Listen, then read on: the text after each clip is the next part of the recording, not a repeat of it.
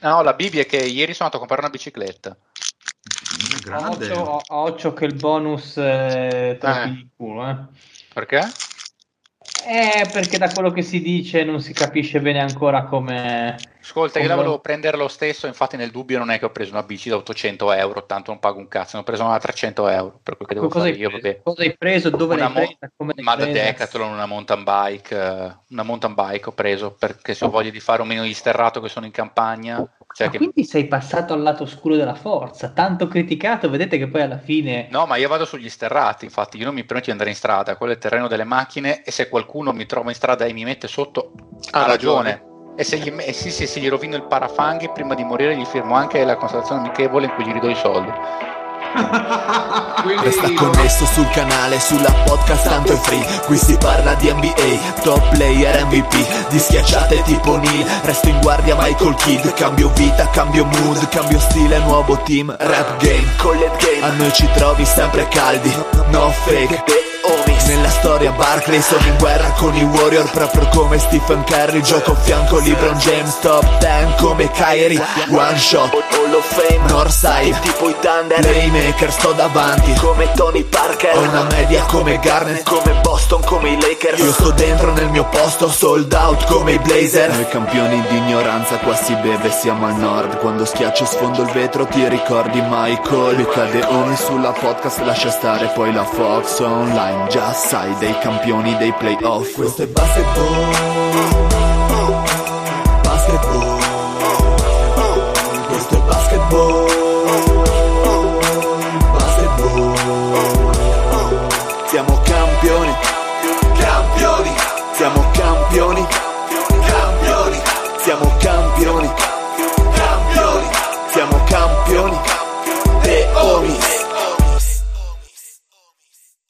Benvenuti a questa nuovissima puntata di The Homies. State ascoltando la voce brillantissima del Dile con me lo zio. Buonasera a tutti e mai come questa volta un calda alla mandorla a tutti e soprattutto, e soprattutto a quel ciccionello che ho qua di fronte. Dile.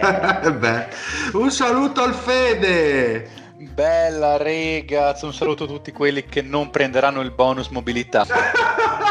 Un saluto al mio co-presentatore preferito, ovvero il Mario The Brown. Ora c'è un'altra cosa che voglio dirti, che credo che sia il vero grande merito di questa fiction. No! Che non ci sono i toscani. Mamma e mio babbo, passami la carne, la carta. eh? Perché con quella C aspirata e quel senso dell'umorismo da quattro soldi i toscani hanno devastato questo paese. Questo devi scrivere, per favore, scrivilo. Oh, vabbè che io e lo zio ci siamo riuniti finalmente vis-à-vis, ma voi siete partiti pepem, eh? proprio come i cannoni di Navarone, eh, ragazzi. Buonasera a tutti. Un saluto al mio amico Lorenzo, il mastermind, Ho l'uomo della paura- ho paura di regia. quello che potrebbe dire a questo punto. Eh, a Siamo questo in punto sì, perché eh, ormai tra te, tra il Mario e il Fede... Non ci deludere. Eh, Eh, purtroppo il Mario mi ha leggermente bruciato l'intro perché anch'io volevo salutare tutti gli amici della Toscana che per citare un coro degli Ultras dello Spezia sono una massa di ve lo lascio finire a voi, non, non diciamo di cosa. ritracciabile tutto su Google, presumo, Tutto no? su Google, sì, sì, sì. Perfetto, Perfetto. ottimo, ottimo. Odiamo tutti i toscani che sono una massa di e poi fate voi. Sì, vabbè, ma Dio boh, io dico bebe vivo, lui dice tutto quanto, puoi anche dirlo, voglio dire, siamo già andati a puttani abbastanza ormai. No, no, no, io, io provo a mantenere in linea di galleggiamento. Va bene. È tornata l'allegria, qua hanno riaperto i bar e quindi i Deomi si sono già ricaricati le pile. Eh, Manca solamente il Velcom e siamo al 100%. Carica, ce ne deve essere un'altra che si svuota. A un certo punto stavo pensando che dicessi tipo manca solo il Patrick e poi avevo fatto un play. Eh, ma il Ma Patrick- spero che muoia È sempre, nei nostri, è sempre nei nostri cuori. No, non è vero. Ha minacciato che tra un mese sarà qua, eh ragazzi. Beh, non ci faremo trovare. Meno male, meno male che avrà riaperto le regioni e potrete rifugiarvi dal Fede. Esatto, esatto. Tutti dal Fede, tutti ospitati dal... Ci faremo trovare pronti. Esattamente così. Grande. Bene ragazzi, allora abbiamo una puntata ricca, ficcante come al nostro solito, eh, pieni di giochini, poi dobbiamo continuare anche eh, quello del draft che abbiamo iniziato la precedente settimana e lascio Che ha spazio. avuto successo anche. Ha avuto successo. Ha avuto successo, che è piaciuto, quindi lascerei la parola al Mario che inizia la puntata col giochino inventato, creato da lui. Ma che inventato, che creato, una riproposizione, caro Dile, eh, del giochino che avevamo fatto qualche settimana fa Ok. sui dati di Goldsberry, sulle zone Ah, eh, più dove il gio- esa- esattamente. Sulle zone calde. calde e fredde e mm, il buon Goldsberry ha ripubblicato una nuova diciamo così analisi. Questa volta è andato a scovare un po' le statistiche per quanto riguarda il decennio appena trascorso. Ottimo. quindi vi vado a inviare eh, la ma- mappa delle zone Ah, cioè, prima l'avevamo Ah. fatto solo l'ultimo anno e adesso l'intero decennio abbiamo esatto fatto. esatto esatto esatto una mappa quindi utilizzando dov- degli dov- algoritmi di altissimo livello che hai inventato te, Mario, presumo. Sì. C'entra anche la Patelo dentro questo. Assolutamente, assolutamente.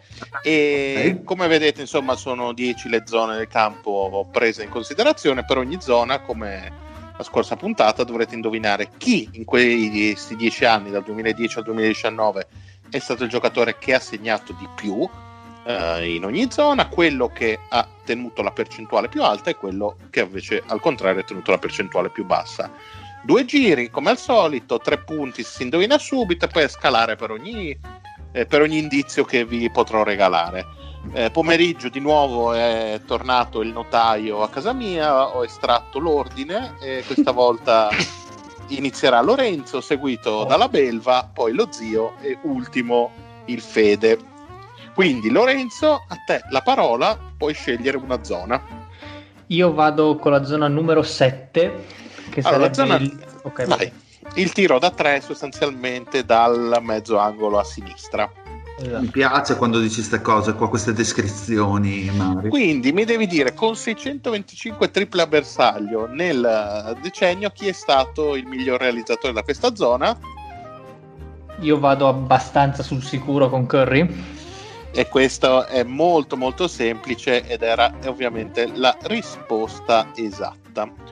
Ora dile, Mm. sempre dalla stessa zona mi devi dire chi col 44,6% è stato invece il miglior tiratore per quanto riguarda la qualità.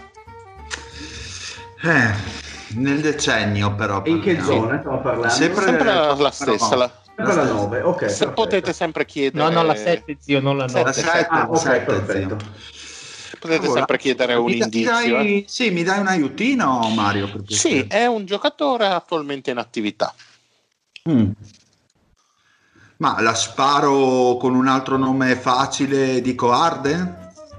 Mm, Con quelle percentuali, più volume Arden direi. No, non è la risposta esatta. La palla passa allo zio. Stessa domanda? Ti dico Clay Thompson. Non è Clay Thompson. Mm. Fede? Siamo ancora sui due punti. Beh, a questo punto devo dire se quello che ne ha tirate di più di tutti è stato Kerry, magari c'è un motivo, quindi provo a dirti che è sempre Kerry. Esattamente così. Kerry è anche il miglior tiratore per percentuale da quella zona. Due punti per il Fede. Riniziamo il giro con Lorenzo che mi deve dire invece chi è stato il peggior tiratore del decennio dal mezzangolo sinistro da tre. Io provo ad andare sul giocatore che mi sembra di ricordare è stato il peggiore della stagione da quella zona, quindi Westbrook. Mm, Non è Westbrook, non è Oh. Westbrook, però non, non è una brutta chiamata, ti dirò così. Eh, il giocatore in questione ha tirato mm, ve- col 29,6%. Boia. Quindi dile, Madonna, No, chi può essere? Scusa, stato- quindi mi stai dicendo che Westbrook ha tirato meglio del 29,6% da quella zona? Sono da quella zona, eh sì, Cioè Sì, in, sì, in sì. dieci anni, in questi dieci anni ha fatto una boia. Sì, in quella zona sì. Ehm, aiutino? Aiutino, aiutino, posso dirti che è un... uh, non è più in attività, Ah, ok. Però è un nome molto altisonante. Dai, questo te lo regalo io, questo aiutino. Non è più in, eh, in attività, il nome è altisonante. Chi può essere sto mostro? 10 anni. 2010-2019. Ecco, ma domanda, per, per entrare nel range delle percentuali, può aver giocato anche solo nel 2010 o c'è... No, no, parlava comunque di centinaia di tentativi Ok. l'articolo nello specifico, quindi un campione abbastanza ampio. Mm, passo dai. Ok, zio. niente. Non ne ho la minima idea di Vuoi cosa un essere altro aiuto? peggiore. Dai, prova, anche se ho il, ho il nero di seppia in testa, vai. Nel corso della sua carriera ha cambiato numero di maglia per un Mm. punto. Mm. Non so, tiro a caso, dico Darren Collison. Non è un nome altisonante, mi permetto di dire. Fede, per un punto. Allora, abbiamo detto un giocatore non più in attività, un nome altisonante che ha cambiato numero nel corso della sua carriera. È veramente Kobe? È veramente Kobe, sì, Ah, esattamente. no, volevo dirlo io. Vabbè. È Kobe Bryant. proprio Io mi sarei aspettato qualche indizio. Eh, di- ma di no, ma, ma la, domanda, la domanda di Lorenzo mi ha poi fatto un po' sviare. Vabbè, andiamo avanti. Allora, quindi è colpa del Lorenzo, quindi mo sono cazzi tuoi, eh. Mi sembra, mi sembra che Kobe abbia giocato abbondantemente nei, nei- Yeah. nei- negli anni. Lorenzo, tocca a te sempre scegliere, visto che hai indovinato il Fede. Eh, la 8. 8 triple centrali. Le Chi centrali. con 777 è il migliore della decade? Provo di nuovo Curry. Curry non è la risposta esatta. Dile.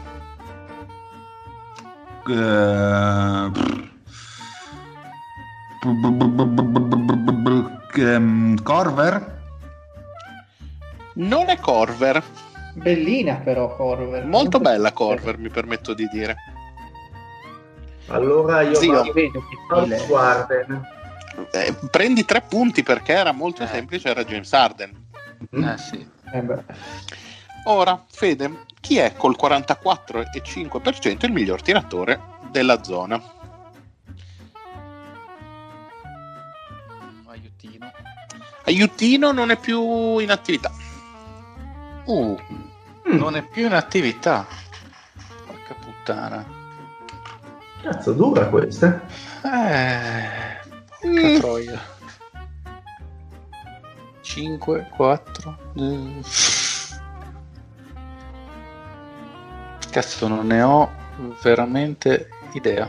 Non, non ho abbastanza elementi in questo momento. O meglio, pensavo io che non fosse in attività, ma scopro ora che, si- che gioca ancora. Sono un po', Sì, ma fai a fallito. fanculo però. Aspetta un attimo, perché io, io avevo un'idea, vediamo un attimo. Sono andato a controllare apposta, infatti ti do la possibilità di... Aspetta un attimo. Però questo dovrebbe aiutarti. Ti dà altri 20 secondi, Fede. Eh, Beh, se ha avuto il dubbio vuol dire che è un giocatore insomma parecchio in là con gli anni. Eh no, certo, però... Eh... Sa il cazzo. Cioè, io avrei detto un... No, in questo momento non, eh, non mi viene in mente un giocatore così in là. Vai, Dico Lore? George Hill, ma so che non è lui. Non è lui. Allora, Sei andato vicino comunque da un certo punto di vista. io avevo pensato appunto a quello che ha detto il deal, cioè Corver. Quindi, Quindi eh no, no, ma lo dico perché anch'io pensavo si fosse ritirato. Invece- anch'io pensavo si fosse ritirato, invece è proprio invece- Corver. Leggo 16 minuti di media Milwaukee quest'anno, quindi Sono bravo. più stupito di te, veramente. Però bravo Dile che avevi beccato il giocatore prima. Eh, era mi- la sua zona. Mi, mi ha, mi ha dato l'input il deal. Per Ah. Ma scusa, voi sapevate che Corver giocava ancora? Io sono sconvolto Sì, di sì, questa sì, cosa. sì, sì. Sì, sì, No, il bello è che io ho visto numerose volte Milwaukee e non mi ricordavo lo stesso che Corver fosse ancora... Comunque Corver ha 39 anni, ricordiamo.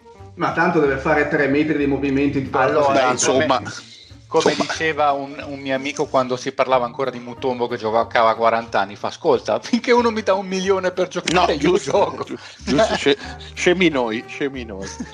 Allora, allora, ha indovinato Lorenzo Dile, invece da questa zona centrale chi è il lanciatore di mattoni della decade col 29,5%?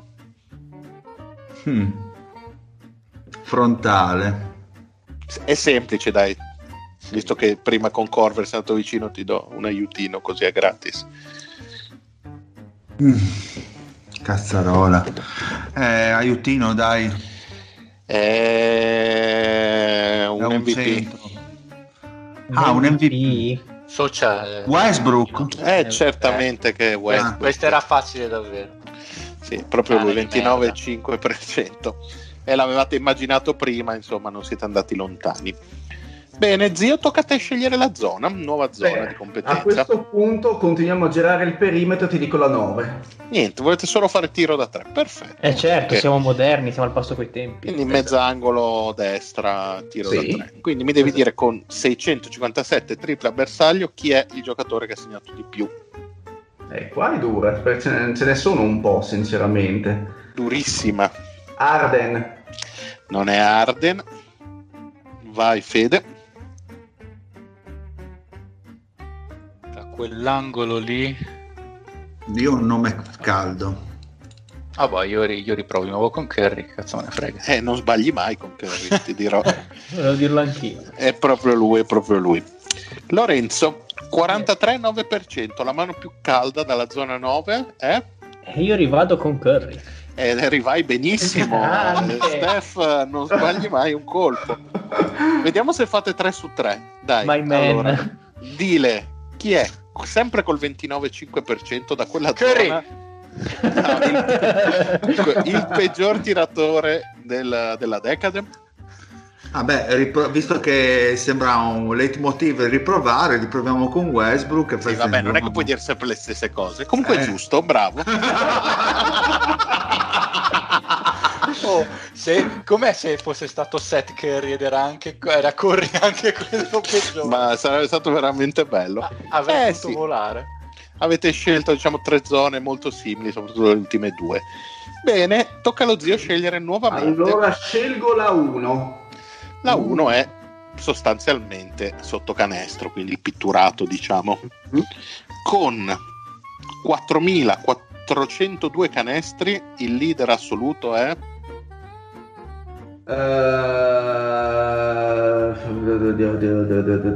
Che potrebbe essere, fammi pensare. Ma io posso già chiedere, già chiedere l'aiuto eventualmente? puoi fare quello che vuoi. Grazie. Eh, dai, non chiedo l'aiuto, la butto lì e ti dico De Andre quel cazzo che Jordan. vuoi. De, De Andre Jordan. Beh, se devi dire ste cagate, cioè, va bene. Fede, vai avanti. Prego, tocca a te. Eh, io ci provo, considerando che stiamo parlando, ti dico LeBron. E dici molto bene, LeBron James, ovviamente Andre Jordan.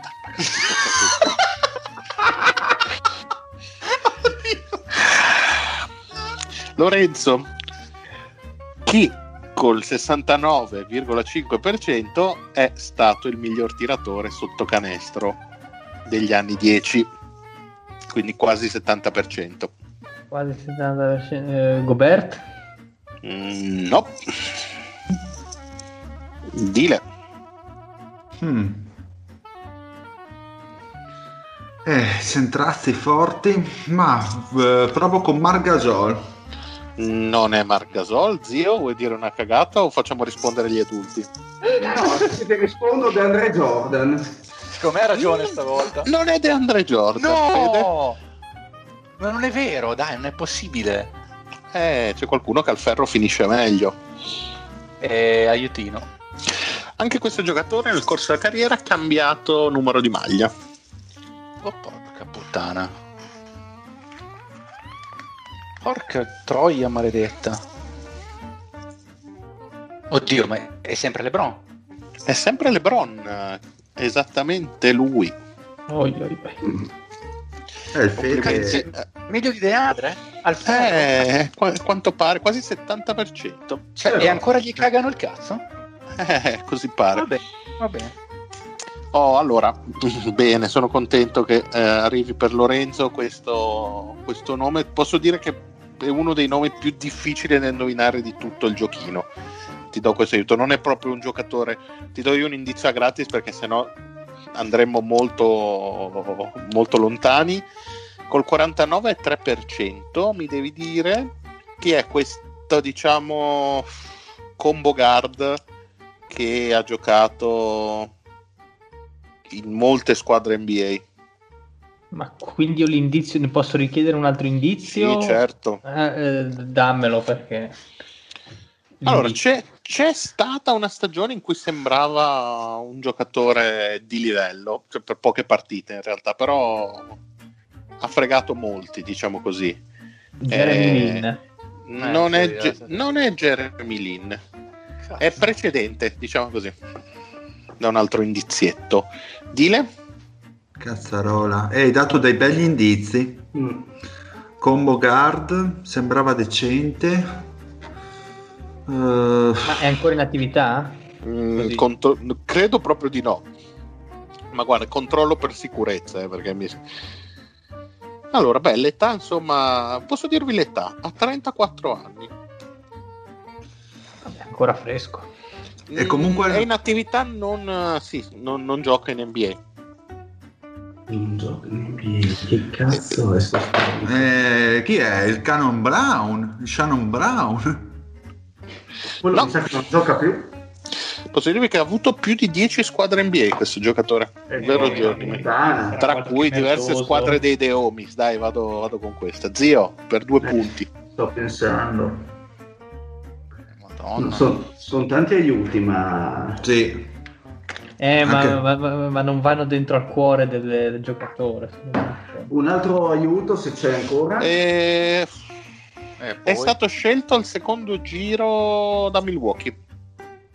Minchia. Fa il cazzo. Io mi arrendo. No, passo, io passo, non, non so. Da Milwaukee secondo Eh, giro. tocca- a chi tocca? A Fede? A te? Eh, dammene un altro, dai, altrimenti qua non usciamo più. Ah, un po', po', po', vediamo cosa potrei dirti.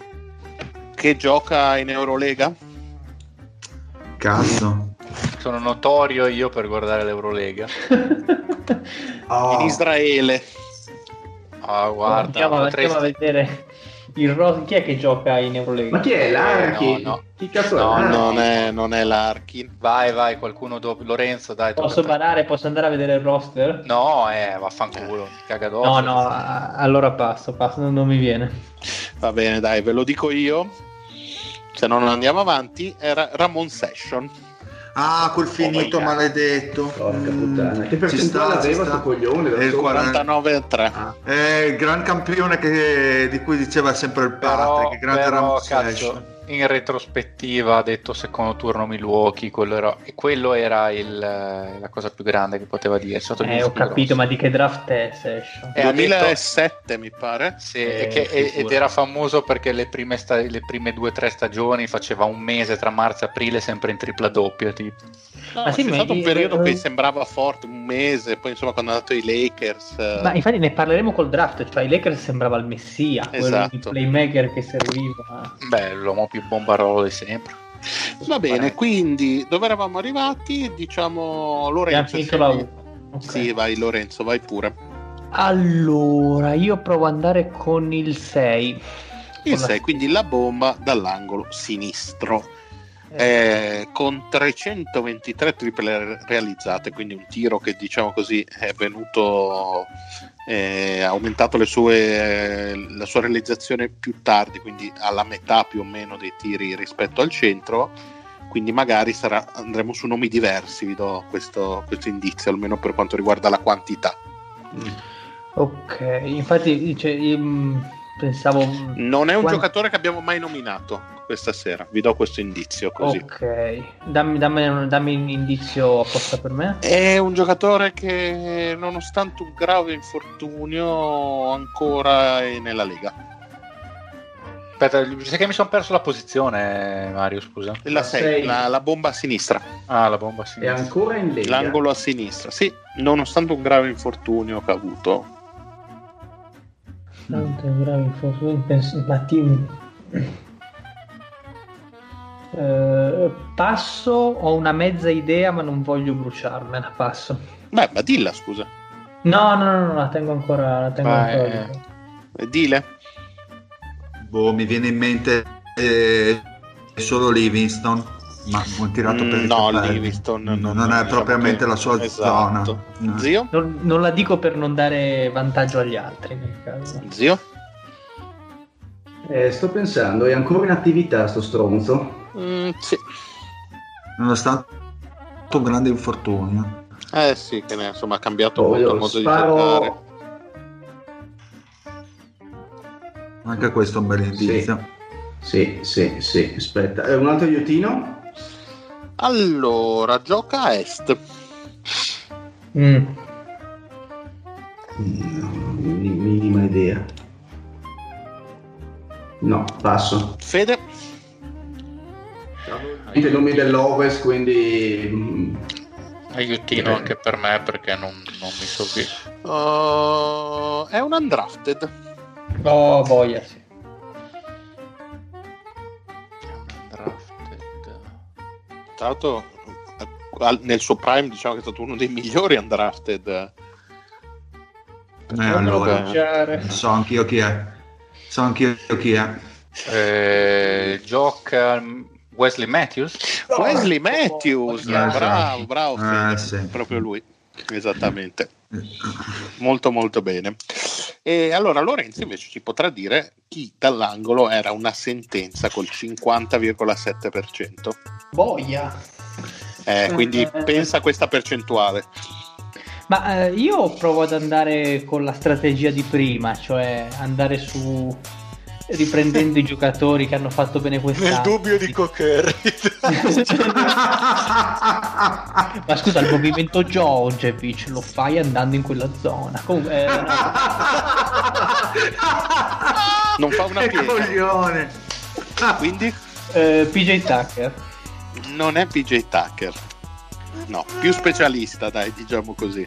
Mi sono segnato. Dile, Per la belva, per la belva è Corver. eh, la belva non sbaglia mai. Eh, sapevo, Eh, sapevo Corver. che la belva non sbagliava. Oh, qua c'è uno dei miei nomi preferiti, anche questo siamo a livelli Ramon Session, eh, io ve lo dico. Col 30,7% tocca allo zio, Che brutta roba. regalami un'emozione zio, Eh, dimmi zio. chi è questo mestierante NBA. Regalaci un ace. Non è più in attività o è in attività? Oddio, questo è veramente un finito, sai che... Controllo, ma secondo me sp- spero non giochi più, dai. Ha, ha mai iniziato? Ma secondo me no, però... Ma chi è? Jimmer Dest, cazzo? Ma no, come? No, sto scherzando, dai. Allora, uff, fammi controllare, scusa, ma devo essere sicuro prima di dire una fesseria. Ah già, no, sì, sì, purtroppo sì, che scemo. Sì, è in attività. È in attività. È in attività. Eh, vuoi un indizio? Vai. Nonostante sia veramente un, eh, un giocatore che era al Fernet dal primo giorno di NBA, ha un career high superiore ai 50 punti. Boia. Cazzo. Ha avuto un momento di epifania allora. Sì, sì, sì, sì, sì, sì. Indimenticabile momento di epifania. Ma chi è? Mo Williams? Non è Mo Williams, Fede? È quel bastardo che ne ha messi 51 ai Rockets, cioè Cory Brewer. In persona, Il birraio. in persona, proprio lui, Cory Brewer. bravo, bravo Fede. Eh, cane di merda, non me lo scorderò mai. Ma scusa, ma ce l'hai te in squadra con te Lo so, infatti, guarda, l'avevo rimosso completamente, pensa tu. No, beh, Mamma si fa mia. fatica a non dargli, to- a dargli torto, Mamma mia, Mario. mamma perché mia. No, Chiunque veramente. ce l'abbia in squadra negli ultimi 4 anni. Infatti, non avete sentito la delusione quando mi sono ricordato? No, mannaggia, ancora. Eh, Lore, Facci un tocca a po' un te recap- scegliere. Facci un po' un recap dei punti. Allora, il recap Ah, dice non serve, non serve. che sta dominando per adesso il Fede, che è a quota 14. Grande fede. Il più vicino sono il Dile e Lorenzo a quota 8 e poi ce n'è un altro che vabbè, non. Per quello dicevi non serve, non Esatto, serve. non serve, non serve. Ma ti puoi ancora rifare, zio. E la Ma- quota che non, ha- che non può prendere i 600 euro perché ha già le disabilità e prende già i soldi. Ma io ho già l'accompagnatrice.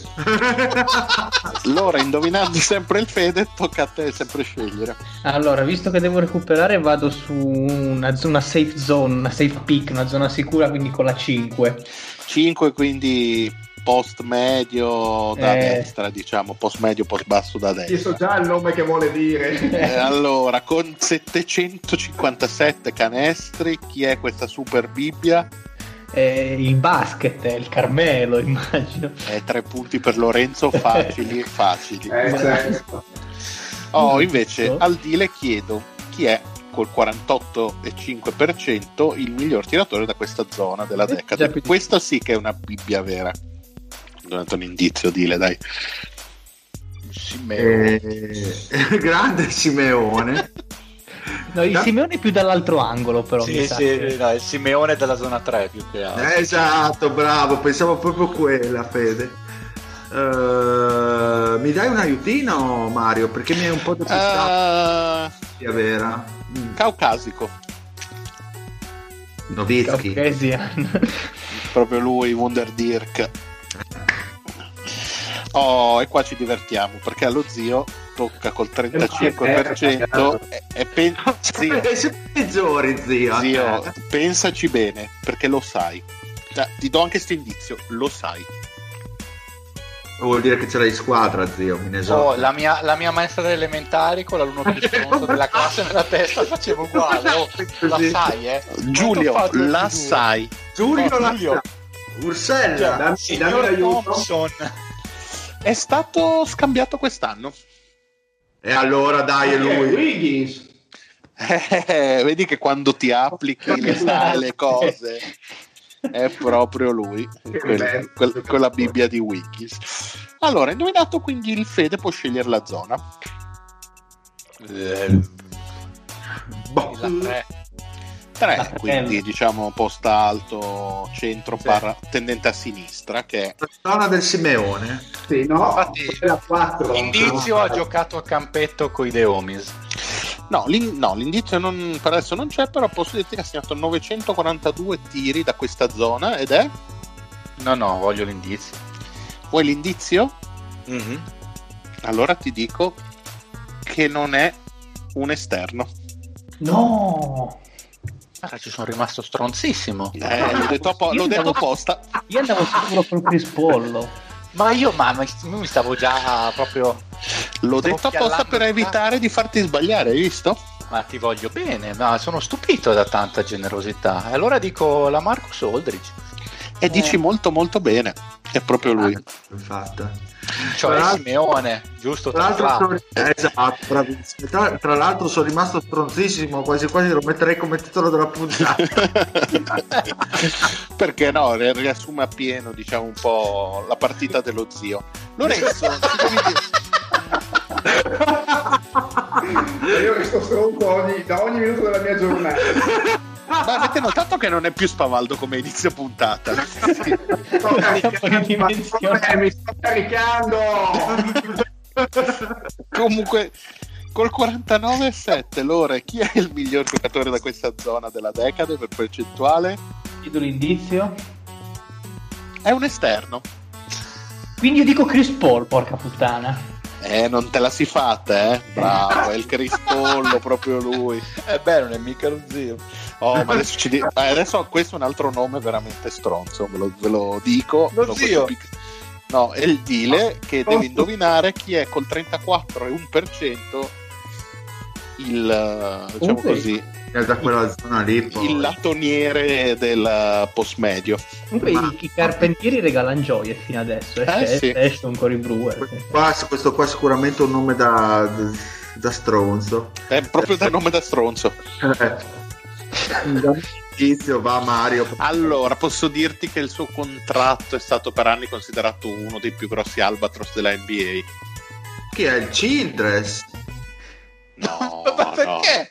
Ma No, come? no, ma... no, come il Childress? No, no. Dile, che- dile, ma gli avete dato un triennale al tempo da 21 milioni a Childress, ma Era un Albatros, era un Alba. Ho capito Vabbè, per niente, anni. però, però adesso c'è- arriva lo zio e ci dà l'emozione più emozione. No, aiuto. Non è americano. Oh, porca troia. Non è americano. Eh, non so, ti sparo, non ho minima idea, sparo un Gortat. Non è Gortat, quindi tocca al Fede. Aiutino. Eh, possiamo dire che è europeo? Ah, ce l'ho. Non è Turkoglu. Lore? Mm, Batum. Non è Batum. Dile Porco. per un punto. Cazzarola. Quindi nessun aiutino, no? E posso dirti che ha giocato in entrambe le conference. Batum. Ah, ma si è detto che non è. Eh, ci provo. Eh, Più, sì. più scuro Ah, di Batum, dai, ti do questo indizio. Dai, forse un nome, forse un nome, ma potrebbe essere una grande cagata come il mio solito. Secondo me invece lo indovini. Albatros, Albatros. Ben Gordon. Sarebbe No. geniale. No, non mi viene, vai zio. Eh, è in attività? Ti chiedo solo questo. Voglio- questo voglio sperare di, di no. Dai, Non è in attività? Cazzo. Allora, quello che avevo Dai. pensato non è. eh, e ha giocato anche da te. Ma tocca a me? Scusami, ho già. No, non, è, ho, Ma non ho detto tanto, niente. scusa, scopro ora che. Ma pensavo fosse più vecchio, ti dico la verità. eh. Ma chi è quello slavazzo di merda? Chi era lo slavazzo di Eh, merda? aspetta. Chi è lo slavo di merda? Ma non è come slavo, ti ho detto che è più scuro di Batum. Allora, Allora. Tecnicamente è ancora, tecnicamente è ancora in attività, ma io lo voglio considerare ritirato. Non ha giocato quest'anno. Ma perché anche lui gioca ai Kings? Ah. No, no, no, no, assolutamente no. Però ce l'aveva lo zio. Sì, ma cioè, dagli più indizi allora. Cioè, non lo so, mi, sem- cioè, mi appello. Vai. Adesso passo, eh, quindi tocca a te. Allora, Ah. vai Fede. Allora un indizio? No, aspetta, ci provo così. Cazzo, fino adesso. Oh, ma... No, Fa bene, ci prova, ci prova, ci fa bene. No, io ci, io ci provo e dico il Woldeng.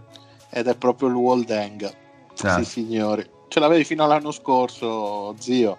Beh, ce l'avevo fino allo scorso anno. Eh, Era così carpentiere il Woldeng. Io mi ricordo, non era un. Eh, un- quanto pare. Beh, ha avuto i, i primi anni tirava veramente molto bene, poi è andato giù in caduta libera. No, lui è proprio degenerato, cioè lui si- veramente da un anno all'altro è morto completamente.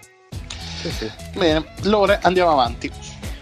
Andiamo avanti e io ti- la 10 l'abbiamo fatto. Abbiamo No, fatto... non l'abbiamo fatto, ma Ah, no, chi- no. chiudiamo, No, chiudiamo chiudiamo le triple dall'angolo destro.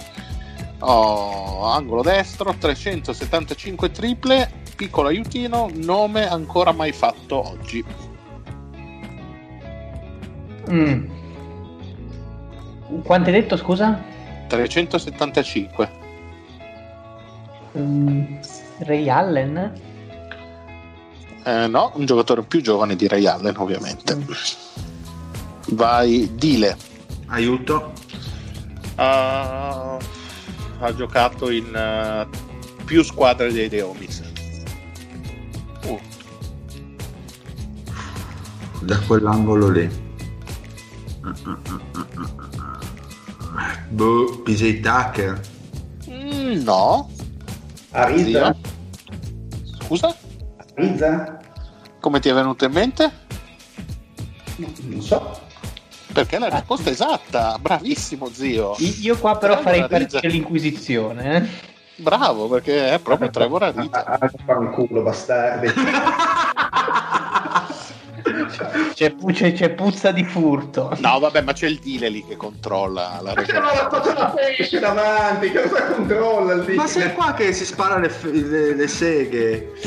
Bene, bene, ma noi crediamo alla buona fede dello zio. E che comunque non lo salverà dal quarto posto. E Fede, ti chiedo chi è col 45% il miglior tiratore dall'angolo a destra. aiuto. Ha vinto più di un titolo NBA nella decade. Thompson. Sfi- no, Stavo dicendo sfiorandone almeno un altro. Vabbè, avrei reso Thompson lo stesso. Sì, infatti, ci stava. poi mi sono reso- ci stava come descrizione. Lorenzo? Io so duro Ray Allen. Non è Ray Allen. Dile, Riutino? giocatore ampiamente in attività. Giocatore ampiamente in attività. Eh, Ti do un altro piccolo aiuto, non è un all-star. addirittura. E questo dovrebbe farti pensare. Mm, mm, forse, forse, l'ho. Non è un all-star. No, non mi viene in mente un cazzo. Passo. Zio? Altro aiuto? Ultimo aiuto, posso dirti che i titoli li ha vinti con due franchigie diverse. Mm, mm. Got it. Ah, Ce l'ho. Un secondo. E forse se non ci fosse stato il lockdown avrebbe vinto il terzo con una, con una terza squadra? Chi lo sa? LeBron? Ma come Lebron? Ma, come che cazzo Lebron? Lebron? Ma cosa stai dicendo? Ma sei ubriaco tu evidentemente. Fede, di un nome sensato che non sia Lebron. Sai che... Mm, Però- Ha vinto due titoli con due squadre diverse, tu hai detto. Sì, sì, sì, sì, sì, sì. Eh, lo sento il Lorenzo che è lì che sta per... È lì Mm, che sta per, per eiaculare proprio, cazzo, però mm, a me può... No, è Kawhi. Ah, sei andato No. vicinissimo. No, è uno- non è uno star, non è uno star, Eh, scusa, e infatti. tra l'altro ho detto che non è lo star, niente, ho, Ma ho sei andato vicinissimo. Lore? Danny Green. Danny Green, a quel punto. cioè, ovviamente Danny Green. Ah, lì? No. Ok. Non avrei mai Quindi un detto. punto per Lorenzo. Dile, rimangono due zone. Dove vuoi andare a parare? Oh, Mancano la no, 4 e la Eh. 2. La 4 e la 2. Andiamo dalla, eh, alla 4, va là. Quindi insomma, post medio, post alto da destra, che centrale, insomma, centrodestra. Aspetta, manca il Sì. peggiore, manca il peggiore da tre. Ah, scusate, hai ragione, mi sono dimenticato del peggiore, mia dimenticanza. Ah, ok, ragione. vai. Dile, col 39. Chi è questo cane schifoso che ha... eh, La Belva vuole un aiuto. L'abbiamo già visto in questa classifica. Da- in questi lidi. Eh, abbiamo già visto. Ma chi è ancora il Cory Brewer? Bravissimo Dile, è ancora Cori, Bru- Cori, Ma ci Cecchino prova, Brewer. ci prova e ci. Sapevo, sapevo perché è un merdoso il Cory Brewer. Lo, lo puoi dire forte. Allora tocca allo zio scegliere. Rimani con la 4. 4, sì, sì. La dico 4, la Max 4, quindi insomma post medio, centrodestra, Forza Italia, ecco diciamo così. Ok. Allora, con 865 canestri mi dirai proprio al primo tentativo che il tiratore più prolifico da quella zona è Chris Paul? Chris Paul, eh, cioè ormai ha preso il via e non lo si ferma più. C'è stato, stato un silenzio così che era. Oh, ma sono proprio contento che adesso tocca al Fede e mi dirà che col 51,5% la Bibbia da quella zona è Dalla posizione 4 sempre. sì, Sì, sì. È sempre Chris Paul. Non è Chris Paul. Però Lore, mi faceva troppo ridere dirlo, non ti ho chiesto neanche l'aiuto, ci stava tutto, cazzo. Eh, la dicessi non è la Marcus, Dile, Dile, Dile, non è lui, zio. Avrei detto Novischi, però. Eh. Ah. Eh, allora aiuto. Allora vado prima con l'aiutino un po' più piccolo. Ti dico che non è mai stato nominato oggi. Colui che non deve essere nominato. Ma ti sparo un DeMar DeRozan. Non è, no- non è De Rozan, vai Fede. Aiutino. Eh, un MVP? Mm. Arden. Non è Arden, allora? Another ha indizio. Ah, beh. Eh, anche lui tecnicamente non è statunitense. Tecnicamente non è No, no, non lo è. Ah, ok. È un MVP? Eh, certo. Eh beh. Tim Duncan. Eh, non è Tim Duncan. Dile, dile, dile, dile. noia. Se avessi colto le prime tre volte che ti ho detto dile, Dile, dile, dile, dile. dile. Ah, ah, ah, ah, ah. Sì. Io oserei dire anche Odile, se posso aggiungere. Dile. Cazzarola. Eh beh, Dile. Tra un po' se muoio. vuoi nominare qualche altro presentatore barra opinionista di podcast. Mm, dile. Ma chi è, chi è? Chi è Nash? È Steve Nash. È Steve Ah, ecco. Nash. Dovevi dirmelo al volo. Dile. Su. Eh, ma sai che è in sicurezza. Però attenzione che siamo uno dei nomi più belli di tutta la classifica e capita allo zio. Beh, 31,4%, anche questo un discreto, diciamo così, attentatore di ferri. Mm. Eh, aiuto. allora, posso dirti cosa posso dirti? Che è relativamente giovane, 35 anni, dai. Boia. Mm. Chissà chi è sto cane. Che cazzo è? Eh, ragazzi, un bel cane questo, eh. Passo. Ma chiedi un aiuto, cazzo, Ma ho già chiesto l'aiuto, Gli ho coglione. detto che ha altro. 35 anni, eh, 35 anni. Ma Fede, quello vai. è il minimo, no, voglio l'aiuto. ha giocato in due squadre dei The Homies. Ti dirò di più, in una squadra dei The Homies ci è tornato due volte. Quindi è proprio cane. Mm, se lo dici tu, Bastardo. Sento puzza di qualcosa. eh, Sento puzza di proprio- merda. Ed è proprio, ed è proprio cane. Porca puttana. Ma è l'unico che è venuto due volte nella mia squadra al volo che mi viene in mente. È Covington, ma non è un cane per niente. Però vabbè. non è Covington, quindi Lore. Allora, io avrei detto Carmelo, però ovviamente gli indizi mi hanno, mi hanno Ok. fatto pensare il contrario, quindi ne chiedo un altro. Ehm, non ha giocato tutta la sua carriera in NBA. Eh, eh, Lance Stephenson? Non è Lance Stephenson. Bel cane, però. Dile, ti do un aiuto. È una scelta, diciassettesima scelta assoluta, dai, diciamo. Porca trotta. No, eh, non ho minima idea.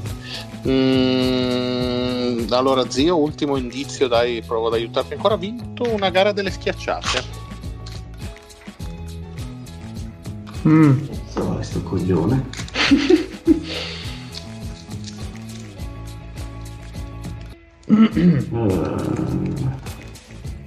Mancino. Uh. non ne ho- no, non lo so, non lo so, vai Fede. Vede? No, dammene un- perché non mi viene in mente in questo momento uno vancino. Oddio, Eh sì. Josh Lui. Smith. Josh Smith. eh, Porca troia. Quel cane porco schifoso, No, maledetto. L'ho rimosso, l'ho rimosso dal cervello, Joe Smith. Eh, Eh, Quando si parla di Mancini, ah, mm, vabbè, in- in contumacia d'Arde mi viene sempre in mente lui, non so perché. eh, perché tirava di quelle mattonate che te le ricordi. Ha Porca fatto il canestro puttana. una volta sola in vita sua e ci abbiamo vinto tipo una gara a 5 Clippers Houston, gara 6, non mi ricordo. L'unica volta in vita nostra che, fa- che- che- che ha fatto canestro, quello di Ti è andata anche bene. Sì, sì, sì. Allora, andiamo Manca a la concludere due, no? con la zona 2, quindi Mm. post basso, post medio a sinistra. E tocca a Lorenzo dirmi chi è con 1051 canestri realizzati il migliore della decade. Eh, la Marcus, sempre lui. E vai sul sicuro e dici Vai. bene. Grande, grande. Dile 48,4%. Ah, cazzarola. Dai un indizio, va là. Eh, po- po- po- campione NBA. campione NBA, campione NBA. Quindi potrei dire, ma secondo me Tim Duncan. Anch'io avrei detto. Non è Tim Duncan, zio. Altro indizio? E... po- po- po- po- po- po- po- Posso dirti che in NBA ha giocato sempre solo con una sola franchigia. Ah. Perché io ho pensato a Duncan che ci stava anche con questo aiuto, ma... Ehm, non so, ti sparo un Novitsky. Ed è proprio Novitsky, bravo Mhm. zio. Come la droppa lì con semplicità. E attenzione, uno dei miei nomi preferiti, sono contento che sia rimasto per ultimo, perché poi c'ho anche un bel indizietto per voi. E col 35,3%. Porca troia, da lì. Ok. Fede, Dal, 2, scusami. Mm, Sì, dal dal chi è, 2, dal chi è 2. il più cane, più cane, più cane di questi dieci Eh, anni? Dammi, dammi questo bell'indizio allora, visto che Allora, ce l'ho lì pronto caldo e visto che sei tu, ti dico che c'entra col Dile e la Justina. E e il Marzingorta. No, no, non so cosa c'entri col Dile, quindi no, non è la Dile risposta. perché è penato ed è polacco. Ecco Esatto, perché. quindi ha fatto una- un bel ragionamento il Fede. Lore- Lore- Se tu gli tagli la calotta al dile è uguale al Marzingorta. E anche la stessa mano, tra l'altro. Lo- Lo- Lorenzo riporta della serietà al discorso. Eh, Anche parte perché, attenzione, ti do una, novi- una news, breaking news. Se indovini senza indizio vinci, perché superi di un punto il fede.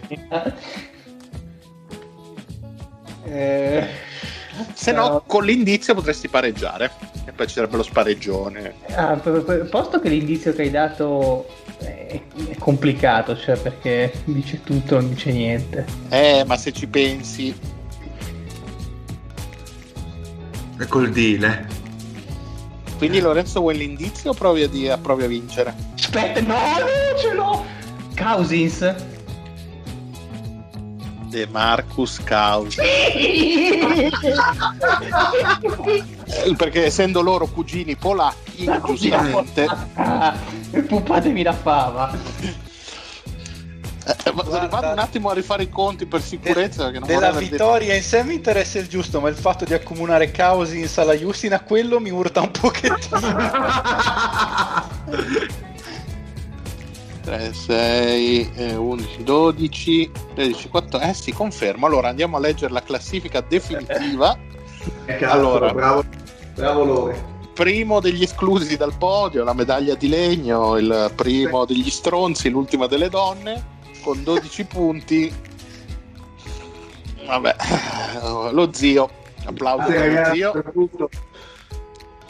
Ben di altra caratura la prova del Dile che si piazza terzo con un punto in più, con 13 punti. Beh, Vediamo che bello.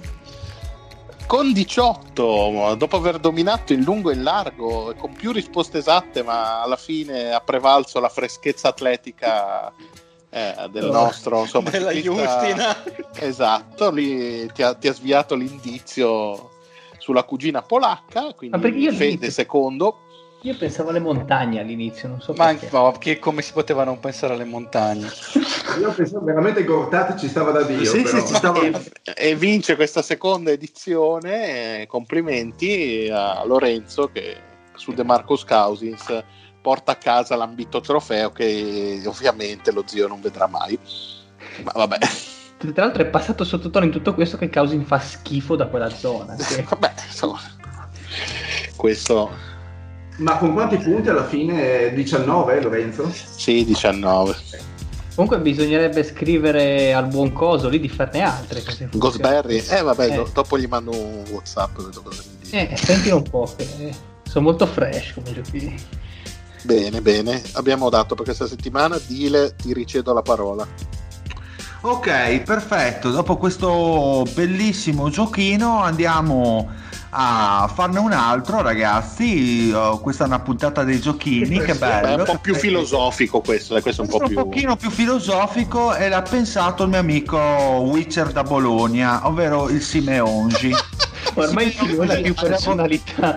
ha elaborato questo bellissimo giochino particolare, molto filosofico e eh, ribalto, ribatto la parola a lui per eh, spiegare Perché tu non hai la più pallida idea di cosa sia, diciamo la verità.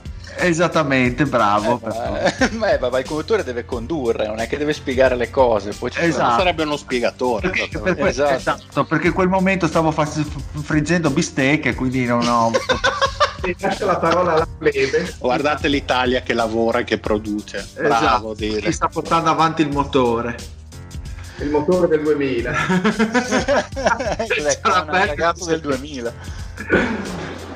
Allora, mi sono inventato questa- questo angolo qui, che è di fatto un espediente narrativo per fare delle piccole discussioni metafisico-psicologiche riguardo ai vari giocatori, cioè adesso noi ci immagineremo di essere davanti a un giocatore al quale avremmo sempre voluto fare una domanda.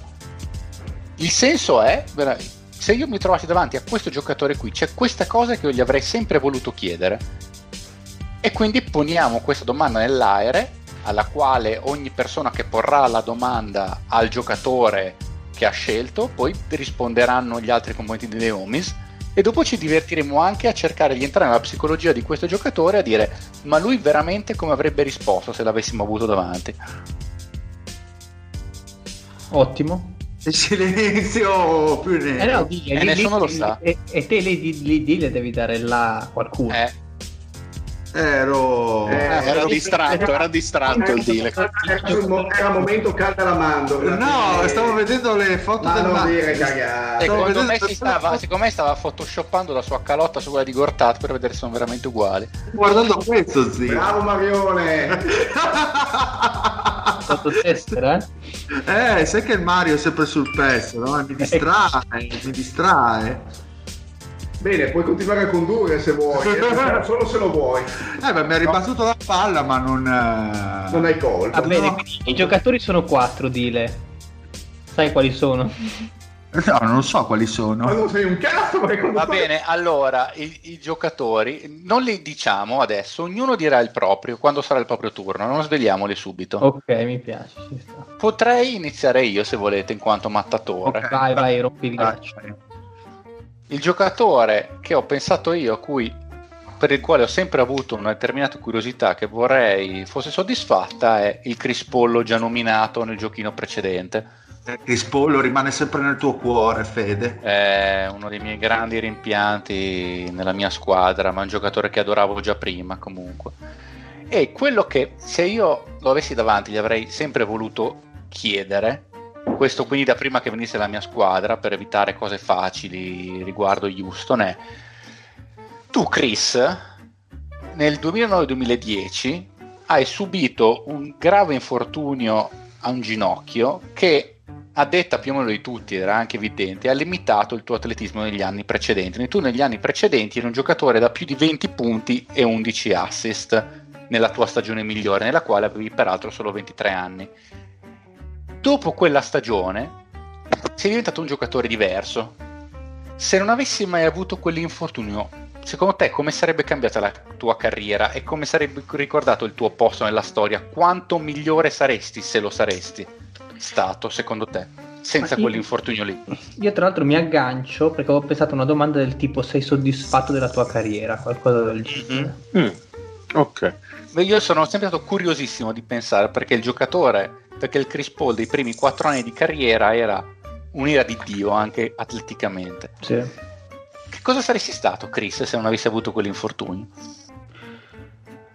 Ah, secondo me eh, avrebbe avuto diciamo una parabola forse più alta appunto dal punto di vista atletico perché proprio le gambe e le ginocchia gli sono completamente sparite per andare dentro dopo, dopo, quella, dopo quella roba lì quindi ab- l'abbiamo visto anche dalle zone di campo ha preso a giocare molto più perimetrale a fare il cosiddetto snake no? cioè il- quel palleggio laterale cercando di darle culate al difensore per dire sfruttando il blocco del lupo e comunque ha sempre mantenuto un'efficienza, un'efficienza spaventosa. Chiaro che non è la stessa efficienza che puoi avere dal ferro, a meno che non ti chiami Sessions, appunto.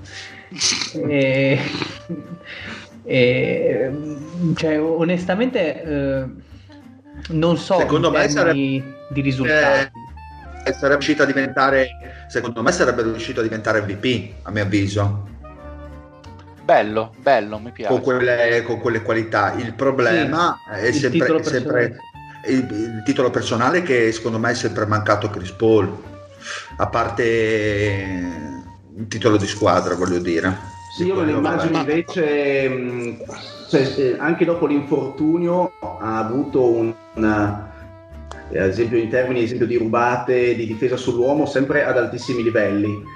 Eh, senza quell'infortunio probabilmente Paul sarebbe ricordato come uno dei migliori, se non un- il migliore difensore sull'uomo della storia NBA, perché comunque se uniamo la velocità laterale, atletismo, l'atletismo maggiorato dalla- da un non infortunio, probabilmente di questo staremo parlando. Però era sempre, così- era sempre 1,80 m, eh, comunque. Sì, però già così ha- ha- è stato nominato otto volte, nel, nove volte mi sembra nell'All Defensive Team.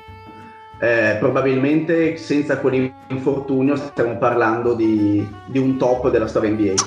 Però quello che mh, gli avrei chiesto io, che secondo me si poteva legare, unite Mhm. le due cose, è che cosa sarebbe stata la sua carriera, cosa ne avrebbe pensato lui in prima persona eh, dello scambio non andato in porto con i Lakers, cioè la possibilità di giocare con Kobe. Mm, Questa No, è una quello lo sappiamo, quello lo Ha sappiamo mai fatto dichiarazioni lui? Ha mai fatto dichiarazioni a riguardo? Non ce l'ho presente adesso. Mi pareva che fosse abbastanza contro il fatto che gli abbiano fatto il veto. Io mi ricordo. io- Ma avrebbe funzionato in maniera Sì. così strabiliante con Kobe? Sì, sì, sì. Sì, sì. Sono due fenomeni super completi, quindi avrebbe funzionato quasi come tu con Intanto abbiamo, abbiamo la copertina della puntata. Esattamente. Cioè, sembra, sembra Santoro con la maglia dei Wizard nella testa del Si sta, si sta tutto. Sì. Comunque, beh, mi piacciono le risposte. Ora, lui come avrebbe risposto? Ma secondo me eh, sarebbe stato abbastanza democristiano. No, beh, risposta, io voglio cioè- pensare a quello che pensa davvero, non mi interessa la democristianità. Beh, ma lo penso hai detto, che a sud- onestamente... a sud- a sud di Magic Johnson sarei stato il miglior playmaker di sempre. Secondo me è una roba Seco- secondo me lui l'avrebbe pensata abbastanza come noi, però nel senso che non ha, dal suo punto di vista magari non ha mai avuto la squadra top per competere ad alti livelli, perché anche quando era ai Clippers magari eh, avrebbe pensato adesso sono costretto a dividere il campo con quell'asino di, di DeAndre Jordan, che se non gliela alzo gliela metto intorno al canestro non mi fa niente. C'è Blake Griffin che, che, boh, non sa neanche lui che cosa vuole fare da grande, Jamal Crawford, quindi Guarda, una delle, delle domande che avevo immaginato per Paul era appunto quella di chiedergli nella sua, nella sua parentesi Clippers nel 2014, 2013, 2014, 2014, 2015 qua- quanto fosse stato vicino quel titolo e quanto le sconfitte con eh, Oklahoma e Houston eh, gli siano pesate o comunque gli pesino magari tuttora. Questa era un po' la mia, la- la mia domanda. Secondo me ti risponde con una bestemmia. Eh, anche Ma anche, me. anche a me è più che altro un, eh, diciamo, una cosa molto filosofica il fatto che Chris Paul è un giocatore che è rimasto abbastanza, nonostante l'importanza, un po' sotto alla ribalta dei media eh, per quanto concerne chi eh, non segue abitualmente il basket. Lo, viene, viene riconosciuto vicino eh, un eh, LeBron, ma neanche un Kerry per dire. Ma forse qui sì, forse perché manca il titolo di MVP. Sì, a, sì, a li- a livello americano Mancano i risultati di a- squadra. No, no, no, no, Sì, non esatto. a livello americano perché esatto. penso sempre a livello globale io. No, dico a livello nel americano discorso gode media. di grande popolarità. Sì, a livello globale è sì. un po' meno. Un Sì, beh, lui è il point god. Mm. E quindi eh, andiamo avanti. Sì, andiamo col giocatore successivo, Lore. Puoi Tra l'altro, no, aspettate, stavo guardando il draft di Chris Paul. Eh, ah, no, no, no, niente, no, niente, cagata mia, andiamo avanti, come se non avessi detto niente. Io invece, come, come giocatore, ho preso il buon Robert Torri, perché secondo me è un personaggio un po' controverso per, eh, per quello che faceva in campo e soprattutto per i momenti in cui decideva, boh, basta, la partita è finita, decido io cosa fare, vi metto. Potrebbe essere il miglior role player della storia. E su questo io non, ho, non posso che, che darti ragione, non mi sento di contraddire. Io gli volevo chiedere più appunto questo fattore mentale legato alla concentrazione che riusciva a, ad avere in momenti praticamente decisivi delle partite, perché se andate a vedere le statistiche in carriera di Horry sono mediocri e dire fargli un complimento quasi, perché forse 7 punti di media in carriera, una roba molto misera. Quasi volevo più chiedere- titoli che punti di media. eh, esatto, esatto, per dire. Mi sembra che sia, a par- Celtics a parte, il giocatore con, con più Sì, titoli. sì, assolutamente. Sì, sì, sì, sì, a parte quelli dei Boston degli anni Sì, sì. 60-70, sì. E gli volevo chiedere proprio come riusciva a trovare la forza mentale, la concentrazione per essere così decisivo nei momenti che contano, cioè come faceva magari a essere tangenziale, quasi dannoso per tutta la partita, per poi svegliarsi e avere le palle, la forza di pum, mettere il tiro che ti faceva vincere le serie ai playoff. Banalmente io ti risponderei mentalità vincente. Eh, punto. Ma secondo me è un magari- giocatore che aveva tanto bisogno di stimoli per rendere al massimo il momento di vincere. Un giocatore che viveva del palcoscenico e i primi 45 minuti sono per i plebei, mentre per gli uomini che hanno un quadro di se stessi appeso nell'armadietto, quelli sono degli ultimi, gli ultimi tre minuti sono per quella gente lì. E tra, e tra i momenti che l'hanno eh, così soprannominato Big Shot, quali magari potete ritenere i più importanti? Che ne so, tipo i, i tiri a Houston? Ecco.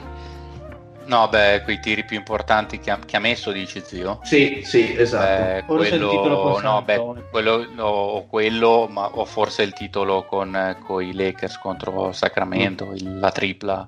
A me non volevo essere cattivo, non volevo essere... Eh, lo so, però quello Ah, io direi quello assolutamente il primo, cioè quello di gara 5, più che decisivo.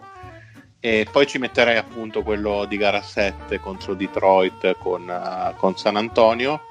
E io metterei una- secondo me un canestro che ogni tanto viene forse dimenticato, ma è la tripla in gara 2 contro Philadelphia dall'angolo Mm. eh, che praticamente vince la partita perché era una partita in bilico con eh, credo Shaq fuori per falli e la tripla che decise sostanzialmente quella partita fu, fu la sua giocata Sua. E il buon Horry co- come risponderebbe secondo voi? mi drogo. Invece Ah, quello che a, ah, a me più che altro sarebbe più una conversazione che una domanda, cioè proprio io volevo Sì, capire sì, che cosa, gli esatto. passa per la, cosa passa per la testa a un personaggio del genere. Io a, a- a un Horry chiederei, ma se mm, guardandosi indietro non, non- non sente la mancanza magari di una stagione da star, da, da prima punta di una squadra, se non gli sarebbe piaciuto almeno una volta. Ma bene o male comunque Avere ce tutte le perché... Io, io quello ti rispondo che in realtà lo sappiamo già, non gliene fregava niente perché Eh, quando è stato pagato anch'io. strasoldi da Phoenix eh, cioè, è stato tangenzialissimo, lui era proprio, non, non era roba sua, era Però un super Rashid Wallace. No, però una, una squadra, nel senso una stagione ne- intendo che fosse andata come doveva andare, nel senso in cui lui faceva veramente la prima stella. No, ma era impossibile, Non guarda, non, c'era aveva- proprio verso, non c'era proprio verso. O No, no, beh, perché- si potrebbe chiedere quanto magari avresti voluto nascere, che ne so, dieci anni dopo, che sarebbe stato super stramoderno. Beh, magari avrebbe- avrebbe Beh, detto no, quanti no, soldi non- guadagnerei.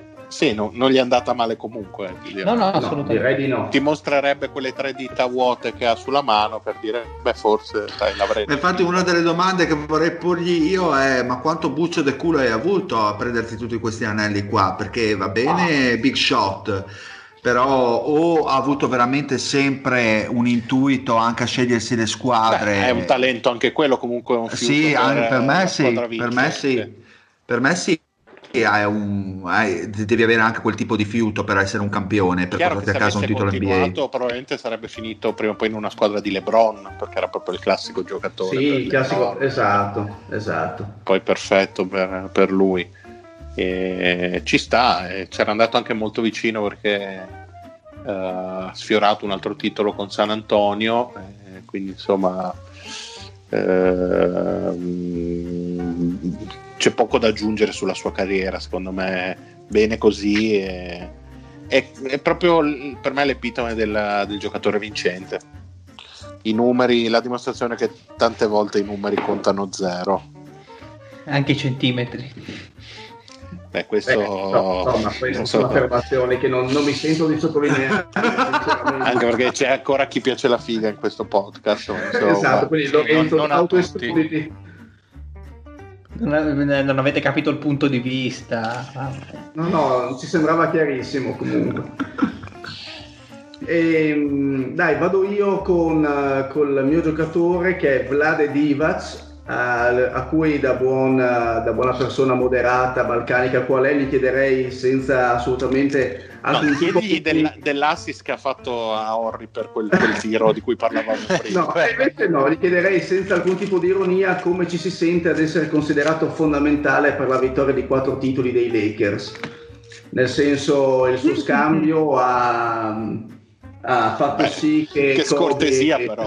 Sì, Cinque, una domanda- cinque, domanda- sì. In real- sì, 5. In realtà Cioè, tu andresti a chiedere una cosa del genere A a un Divac. di 2,15 Es- m? Esatto, che è tipica persona che gira con la K47 in macchina. Beh, Eh, diciamo che c'è un documentario che lo dimostra Esatto, e non è esatto. The Last Dance, ecco, diciamo. E, mm, e quindi appunto in modo provocatorio gli chiederei appunto come ci si sente a essere considerato quello che grazie al suo scambio eh, ha fatto sì che Kobe arrivasse ai Lakers, grazie al suo scambio si creasse il cap salariale necessario per non so, il- vuoi anche chiedergli lo perché stipendio ridono di- di lui per aver dato Ad il esempio. per firmare Rondo, avendo precluso 5 anni Eh, esatto, di eh, Sacramento. direi- Non so, vuoi dirgli anche qualcosa di Ma così sì, simpatico? ma- ma anche sì, anche sì. Cioè, non è Eh, perché sei arrivato ultimo al gioco, ti devi vendicare con i miei Mi- dirigenti. Eh. ma Cioè, io mi questo vendico, astio- vendico sulle, sulle persone piccole, piccole proprio umanamente e cognitivamente piccole. Se continui a buttare benzina sul fuoco, zio, eh? sì, Vlade, quello- Vlade perdonalo, ma è il matrimonio che lo riduce così. Quindi questo gli chiederei, come, che sensazione ha se si, se si sente un, non so, Un perdente. un perdente o se pensa che la sua scelta sia stata comunque giusta in quel momento della sua carriera. Eh, ma il Tauchar ti risponderebbe: Ma gli slavi sono così, non gli importa di vincere, gli importa divertire il pubblico. No, gli importa anche dei soldi, visto che si è più di 90 milioni di dollari in carriera il buon Vlade Divac, insomma, penso che gli importa anche di quello. È curioso che Tauchar parla come il Patrick. Eh? È No, no, Eh, è io non Patrick penso che- sia poi così tanto curioso. Vabbè, eh. se- è no. sempre, sempre zona est dell'Italia. Sì, e poi è il. Patrick che parla come Taucher, ovviamente, proprio motivi anagrafici. Beh, insomma, mi sembra abbastanza vecchio il Patrick. eh. È vero, hai ragione. È una domanda secondo me scomoda, ma No, è interessante. una, è una- beh, lui secondo me, no, noi adesso rispondendo noi, Penso che un stato. pitch Kumatre o qualcosa del genere. sì, più o meno. No, Curva no, Anied.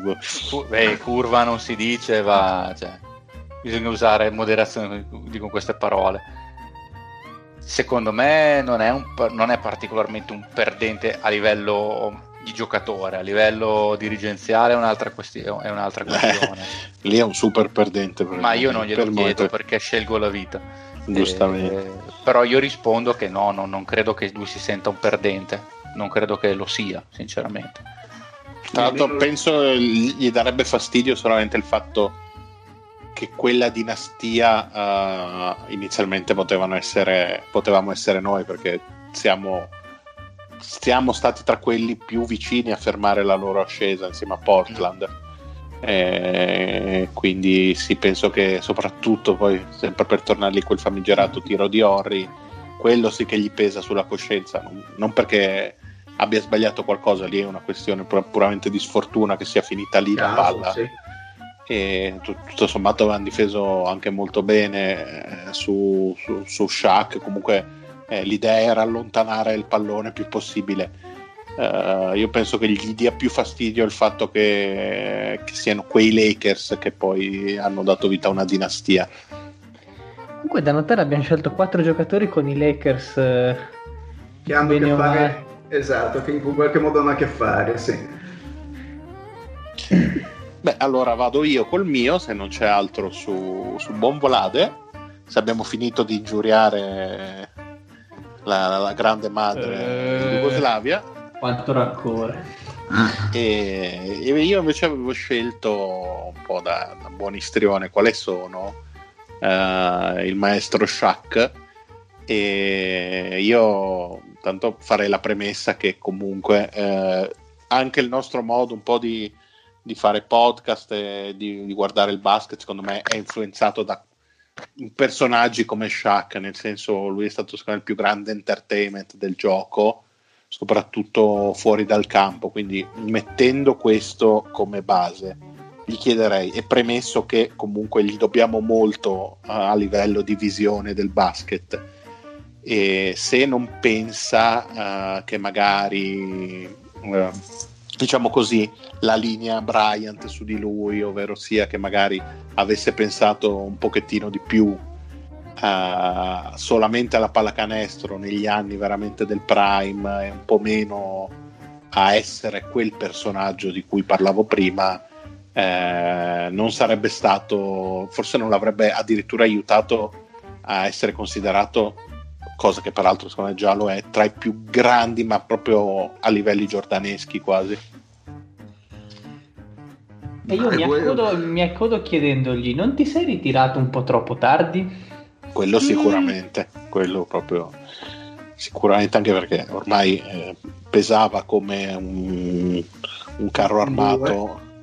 eh, sì, non era proprio un bello spettacolo. Quello sicuramente. E diciamo che il rapporto con la parte atletica eh, della pallacanestro è sempre stato soprattutto post tripit un po' complicato ecco Ma secondo me è una bella domanda. Lui risponderebbe in maniera abbastanza piccata su questa cosa. Ma secondo me ti manderebbe a fanculo col a fanculo amabilmente. Noi possiamo fare invece un pensiero a riguardo che sicuramente, come hai detto te nella domanda, eh, avrebbe potuto veramente raccogliere molto di più di quello che ha raccolto effettivamente in maniera tangibile. E stiamo parlando Sarebbe- comunque di un giocatore che nel nostro Totale, top, chiaramente, eh, di tutti chiaramente. i tempi abbiamo messo in top 10. Sì, sì, Insomma, Secondo me, questo. se avesse avuto anche una mentalità più legata probabilmente alla preparazione atletica, eh, nel senso che non, fo- non si fosse diventato un pachiderma sostanzialmente e fosse stato probabilmente un po' più attento nelle decisioni umane, sarebbe sicuramente potuto diventare arrivare vicino a Jordan. Però probabilmente sono anche quelle situazioni per cui ti- uno ti fanno innamorare di certi giocatori, che ti di certi Chiaramente. giocatori, è quello che rendono- cercavo esattamente sì, di e due che li rendono e, e due che li inseriscono nella storia in maniera diversa dal risultato Poi, singolo. poi Nel voglio dire una cosa, avere una mentalità di Kobe, come di LeBron, come di eh, Michael Jordan, non Non solo, te la crei, non, è- non solo te la crei per l'amor del cielo, ma proprio una fortuna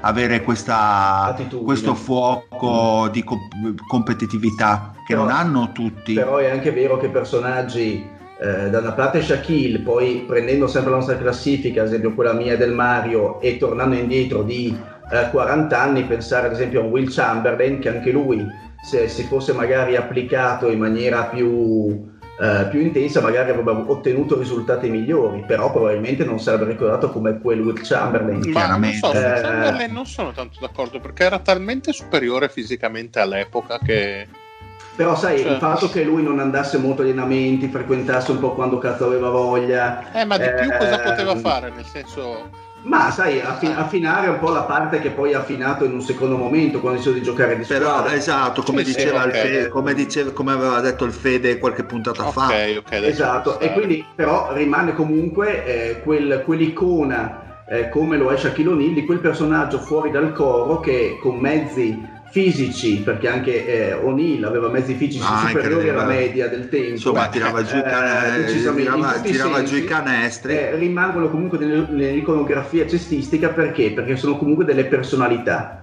Eh, perché il fatto, la, la, vita pubblica, il fatto del, per dirti, la prima cosa che mi viene in mente di Shaquille O'Neal è il letto rotondo. Cioè questa cosa che è stata pubblicizzata nel mondo di, di lui, uh, il doppio, il triplo di sua moglie in questo enorme letto rotondo. Cioè eh, sono episodi di vita quotidiana che lui ovviamente mostrava con, enorme, eh, con enorme orgoglio e pacchianeria che però lo rendevano unico ed è per quello che forse vengo, viene sì, beh, chiaro, poi preso a poi, poi, poi, diciamo che ovviamente se hai più nelle corde essere un personaggio mediatico che essere quel personaggio diciamo alla Tim Duncan perché mi viene l'esempio Beh, più semplice. il giorno e la notte esatto. Esattamente. Cioè, cioè, Tim Duncan non era ovviamente il pagliaccio buffone di Shaq era un giocatore dedito al lavoro. Non parlava si sacrificava per la squadra e eh, ha raccolto diciamo dei risultati che simili a Shaq, però se dovessi paragonare l'etica, Tim Duncan è superiore a cioè, Shaq. Cioè, ai giorni nostri vedere Shaq che suona al Tomorrowland, sinceramente è... Se dovessi eh, pensare, per, per, concludere, per, concludere, se dovessi pensare a uno Shaq con la mentalità di un Tim Duncan, magari gli vinceva quei titoli in più. Anche assieme a Kobe. E probabilmente avrebbe avuto una carriera così lunga ma a un livello diverso. Mm, sì. E la considerazione dove sarebbe? Top 3 sicuramente. Ah beh, comunque, sicuramente. Comunque per certi versi bastava che avesse un po' la considerazione di squadra che già aveva, perché comunque Shaq aveva una considerazione di squadra che ad esempio Wilt non aveva sì. Eh, il Wilt, il Wilt era quel giocatore che è l'unico giocatore della storia che ha reso l'assist un concetto egoistico. Perché lui fece le due stagioni in cui in particolare quella in cui vi sacrifica gli assist la fece soltanto perché i giornalisti gli dicevano che non passava abbastanza la palla. Ha detto va bene allora l'anno prossimo vi classifica gli assist e la vinse. Poi dopo riprese a fare la metà degli assist dell'anno prima che era proprio la prova che non lo faceva per il gioco di squadra, lo faceva perché gli dicevano che non poteva farlo e non fa- non sapeva farlo, lo fece poi ciaone. Però ad esempio aveva una cura del suo corpo che Shaq si scordava completamente. Sarebbe bastato quello per certi versi. La testa sempre un po' guastrionica, sì. però guascona assolutamente, ma eh, ovviamente Wilt ne scopava 5 a notte Esatto, però... quello che volevo dirti, cioè, ci vuole fisico per reggere quei ritmi. Assolutamente, però dopo, però dopo, il buon Wilt si chiudeva in palestra e sollevava 10.000 kg, si stava attento alla sua alimentazione e il fisico del 36enne Will Chamberlain. Cioè, era una cosa che da vedere sembrava, sembrava lo Shaq 28enne del triennio, del, del, del tripit è una cosa incredibile. Se Shaq avesse avuto quantomeno quell'attenzione al fisico, tralasciando parte delle magagne mentali, staremmo già no, vabbè, parlando nonostante quello. Sono due cose collegate, cioè lui non, non prestava attenzione troppo alla parte atletica sì, perché... Sì, sì, certo. Perché era, già, era fatto era già predominante probabilmente, non ne sentivo la necessità anche. Ma lui, ma lui, era una persona che diceva: Vabbè, me ne sbatto il cazzo. Poi quando siamo a marzo inizio a fare due robe in più. Tanto poi ai playoff possiamo arrivare anche quinti. Tanto poi ci pensa Shaq. Esatto, cioè, ma muovo un po' il culone, spazio via tutti e, e ciao. Sì, a me basta impegnarmi seriamente tre mesi l'anno. Inizio a prepararmi, cioè faccio il training camp a marzo praticamente. Vabbè, dai, inizio a mangiare Beh, un po' di miele. Basta già vedere un po' il titolo con Miami. Tutto sommato, anche lì fisicamente era già in una discreta parabola discendente. Mm. Sì, sì, però il primo anno, il 2005, era l'anno in cui la sensazione fosse che Nash avesse rubato il, l'MVP, l'MVP. A, a Shaq mm-hmm. perché lui fece boh 22-10 non mi ricordo quanto però Miami cambiò in maniera incredibile divenne una squadra assurda con, con Shaq e lì ovviamente c'era la motivazione perché doveva vincere prima di Kobe. Assolutamente. Tant'è che secondo me quella serie di eh, Miami l'avrebbe vinta se non fosse che si era, mi pare, fratturato una costola Wade o quasi fratturato e aveva avuto una, una grossa contusione a una gamba Shaq ed entrambi erano a mezzo servizio, ma Detroit era in difficoltà tremenda. Cosa fare con Wade non avevano un'idea. Tant'è che l'anno 2005. dopo hanno avuto la rivincita, Esatto. credo, no? in finale di conference. Assolutamente. Bene, quindi manco io ragazzi, e io ho scelto eh, Gary Payton e la mia Bello. domanda, la mia Sempre domanda sempre Lakers, sempre Lakers. la domanda che ho nel cuore per il buon Gary è quanto si pente di aver litigato eh, nel 2002 contro il proprietario Schulz che poi portò alla trade e quindi il fatto di, di non aver vinto nessun titolo con Seattle visto il legame che, che c'era con la città. Di silenzio No, stavo un attimo bella- facendo mentre lo fai. Eh, anch'io. Che cavolo. Perché non so quanto quei Seattle potessero essere. Mm, Ma sai che è lo stesso dubbio che avevo io? Sì, anch'io. Lui, lui ormai, tra l'altro, cos'era? 30? 3? Eh, 30 ha fatto il maggior parte Sì. Quindi comunque anche Beh, lui non era nella sua... Lui è del sua parata 68. Cioè, eh, la domanda è: erano così competitivi que- quei Sonics da giustificare il rimpianto? Non lo so. Non credo, sai. Cos'era il primo Io, anno cioè- di Ray Allen? Forse il secondo? No, no forse di più, non mi ricordo. In quell'anno, aspetta, c'era... Ma dici la- l'ultimo anno di Gary Payton o l'anno dopo senza di lui? Beh, l'ultimo anno, ma comunque quei Seattle Supersonics sono arrivati alle finali, eh, voglio dire. Quindi sì. Allora, Perché far Jordan, però. Gary Payton, Kevin Holly, Kenny Anderson, eh, Brent Berry, Ray Allen, Desmond Mason, Rashard Lewis, Vladimir Radmanovic, Reggie Evans, Vitali Potapenko, Jerome James, Elden Potapenko, Joseph, Potapenko. Joseph Forti. Grande. Grande. Beh, direi Allora. che questa squadra, neanche con LeBron forse. Mm. Non lo so, io gli- piuttosto gli chiederei se si vergogna di suo figlio per come gioca a basket. Cazzo, ce l'hai lì, è il suo figlio. non- Lodi. Ma no, dai, sarà abbastanza un ultimo nella vita. O se volete metterla più filosofica, il fatto di non aver eh, vinto un titolo il Seattle, di averla vinta dal Pino con, eh, con Miami, voglio dire. Si è segnato Chiaro, praticamente ormai. un canestro in tutta la Sì, serie, eh, ma quello esatto. decisivo. Mm. Eh. Eh, no, qual è la domanda su quel titolo? Il fatto che possa rimpiangere di non essere stato, di non averlo vinto A da titolare? Seattle, Seattle. No, di non averlo vinto a Seattle un titolo. dopo 13 anni di militanza con eh, quella mm, casacca, voglio dire. E con una squadra discretamente competitiva. Mm. Ma eh, non lo so, io penso che comunque il periodo allora il periodo veramente buoni di Seattle barra, barra Thunder, quello che c'è stato dopo sono stati sostanzialmente quello che lui ha vissuto, che poi gli ha portato alla finale NBA e più di così contro Jordan onestamente non si poteva fare.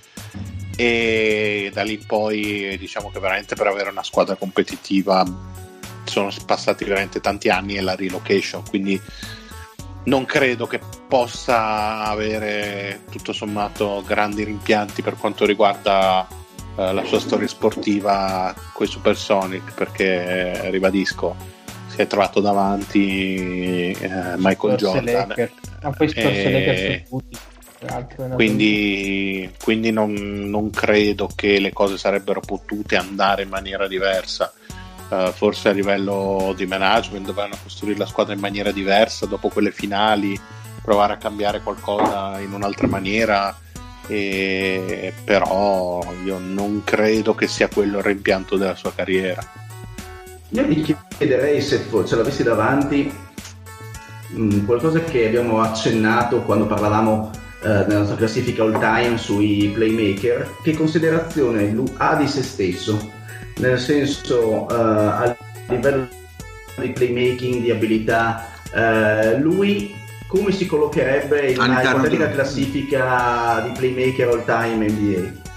Quella è una domanda che probabilmente gli farei perché è una cosa che comunque abbiamo discusso e ad esempio il Fede ha un'altissima considerazione di Gary Payton eh, Enorme, enorme. magari Ah, più, no, alta, più alta di Stockton ad esempio se non ho capito male Fede correggimi Al suo, Eh. al suo- nel, nel suo peak sicuramente per me Peyton Ok. è più forte di Stockton. e per altri invece gli sono superiori non lo so ehm, West eh, o Stockton o chi per lui ecco quindi gli vorrei chiedere questa cosa qua Eh, oggettivamente dove si collocherebbe Io dal mio punto di vista, proprio senza pensarci, tra i primi 5, ma proprio ma senza neanche pensarci. Poi Mm, si può quello, discutere. quello per me è Ok. assolutamente. all time No, sì, ma io time. penso che lui, guarda, se, se ho capito un po' il personaggio e com'era la mentalità di quegli anni, penso che ti risponderebbe che è meglio di lui solo Magic.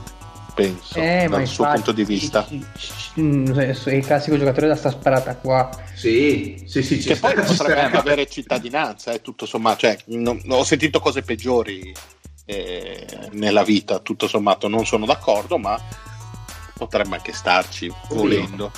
Cioè, è in facendo quelle range, è Certo, è certo, certo. certo. Siamo d'accordo tutti che fuori dai primi 5 si fa fatica a metterlo, anzi. Per me, Ma visto, ma visto, scusami Fede, visto che comunque a te Eh. piace e piace anche il giocatore che hai deciso di intervistare, no, ipoteticamente, e visto che il ruolo è, è quello, mm, se tu dovessi mettere, fare un confronto tra i due, cioè tra il, uh, il Gary Payton e il Chris Pollo, eh, lasciando stare diversità fisiche o... però nel ruolo di playmaker, che valutazioni daresti dei due? Se dovessi mettere un, eh, fare una classifica, mettere su un piedistallo, chi metteresti più in alto? E perché Ma ovviamente? come capacità di guidare la squadra, dici? Ma eh, ovviamente il playmaker ha capacità di passaggio, ball handling, capacità di gestione della squadra, Boh, eh, ma perché difesa sull'uomo, quindi Intervengo, intervengo a gamba tesa, poi ovviamente Fede risponderà. Per me Peyton era superiore a Chris Paul, ma senza ombra di dubbio, perché comunque era, era, Eh, era il parecchio. Supersonic, era il Supersonic, era il eh, Sonic Boom, insomma. Cioè Camp, Camp da solo non avrebbe mai fatto una sega, pa- proprio per dire più volgarmente possibile, senza Peyton. Beh, però potrei girarti la stessa cosa e dirti i Clippers, quei Clippers dalle 56-57 vittorie a stagione senza Chris Paul, come sarebbero stati? Boh, Però erano migliori di quei sono Seattle. arrivati comunque in finale almeno loro hanno potuto giocarsela tra l'altro Sì. è interessante confrontare Peyton con Chris Paul perché eh, mi sembrano proprio due tipologie di giocatori molto simili se Sì, comunque certo, molto forti in difesa eh, Esatto. leader eh, tecnicamente ineccepibili è chiaro Chris Paul dal lato puramente playmaking ha sicuramente qualcosa in più eh, però mi sembra che proprio siano due giocatori che mh, stanno molto bene insieme come metro di paragone. soprattutto se si pensa al Chris Paul pre-infortunio di cui parlavamo Sì, prima, sì, che era sì, quello sì, più... Ma Perché come sicuramente per- Gary ma Payton come- all'interno della sua carriera era più- è stato più esplosivo, ma aveva Ma anche eh, lui questo percentuali dal campo, come mo- modalità di, di gestione squadra, sono molto simili in questo, sì. Sì, no, Però, non era lo stesso tiratore Gary Payton. No, Ma No. erano anche tempi diversi comunque. Eh beh. Però ti dico, io non li vedo così distanti, cioè io non darei sicuramente la palma uno all'altro, cioè secondo me si... siamo su un livello abbastanza similare, eh? Almeno per come, per come vedo io i due giocatori. No, ma Poi- ci sta, nel senso che oltre un certo livello, voglio dire, non- non- si, si potrebbe dire che non è sicuro neanche che Gary Payton sia il miglior playmaker di Oakland, visto che anche Jason Kidd è cresciuto nell'area. Chi lo sa? Eh, guarda, eh, io volevo dire che tra- quelli mai nominati io prenderei prima di lui Kid, però eh, cioè, ci sta comunque quel range eh, è lì. eh, eh, se, secondo me è sotto proprio il Magic. io il ti devo dire- Per me, per me il range mh, molto molto simile in quella zona, in quella zona ecco, di, di playmaking. Io devo dire che sarà una questione di storia, ma comunque dopo Magic, che ovviamente è lì davanti a tutti, come secondo per me c'è ancora Isaiah. Per quello che ha fatto, quello che ha vinto, il fatto che anche lui fosse un super difensore, comunque eh, era la fusione perfetta. Ah, tra, cioè, ah, io l'ho messo in top 20, eh, sfondi una porta aperta. No, è fatto, fatto bene, fusione perfetta tra Stockton è il giocatore che se serviva faceva 25-30 punti quando c'era bisogno, quindi probabilmente il più completo di tutti per certi versi. Figlio dei suoi tempi, se vogliamo, perché ad esempio da tre non tirava neanche a piangere, no. però è un'altra, è un'altra, questione. Oggi probabilmente non ce n'era bisogno, come... certo. Esatto, era proprio un altro, un altro gioco. E secondo me dalla posizione numero 3 in poi a meno che non vogliamo considerare West e Oscar Robertson dei playmaker, ma io per me West è una guardia e Oscar Robertson sinceramente non so mai dove metterlo, per me... Eh, no, io Oscar Robertson no, però West c- sì, c'è, c'è, per me West è una guardia, io l'ho sempre considerato guardia, io lo, io lo, metto nelle guardie personalmente, però ci sta a metterlo tra i playmaker, eh? cioè eh, con i numeri che ha da playmaker, ci sta, perché ha vinto anche classifica degli assist, quindi nel caso mi va bene, e in quel caso tra l'altro al 2 ci metto West davanti a tutti, però a parte quello al numero 3, dopo Magic e Isaiah, secondo me è veramente battaglia libera. Cioè non ci vuole no, mettere ci Stockton, sta. ci sta Stockton perché era il playmaker più playmaker, è quello che è durato di più, quello che vuoi. Se uno dice Peyton non era lo stesso playmaker, però sapeva fare più cose, nel senso che io nel dubbio mi prendo Peyton perché se mi serve un giocatore da 20 e 9 o Peyton, se mi serve un giocatore che mi deve fare 16 e 12 o Peyton, mentre Stockton sapeva fare solo Stockton, mentre se uno a Jason Key dice questo qui mi, mi, difende tre posizioni, fa tripla doppia e comunque come mi tiene lui la squadra in campo nessun altro, va bene anche lui. Se uno vuole il tiro ci mette Chris Paul. Eh, esatto, eh. esatto, esatto, Beh, esatto. Anche Kerry, dai, diciamo che da quel punto di vista. Sì, sì, che, sì. Kerry lo sto, lo sto, lasciando fuori perché lo perché... vedo sì, chiaro.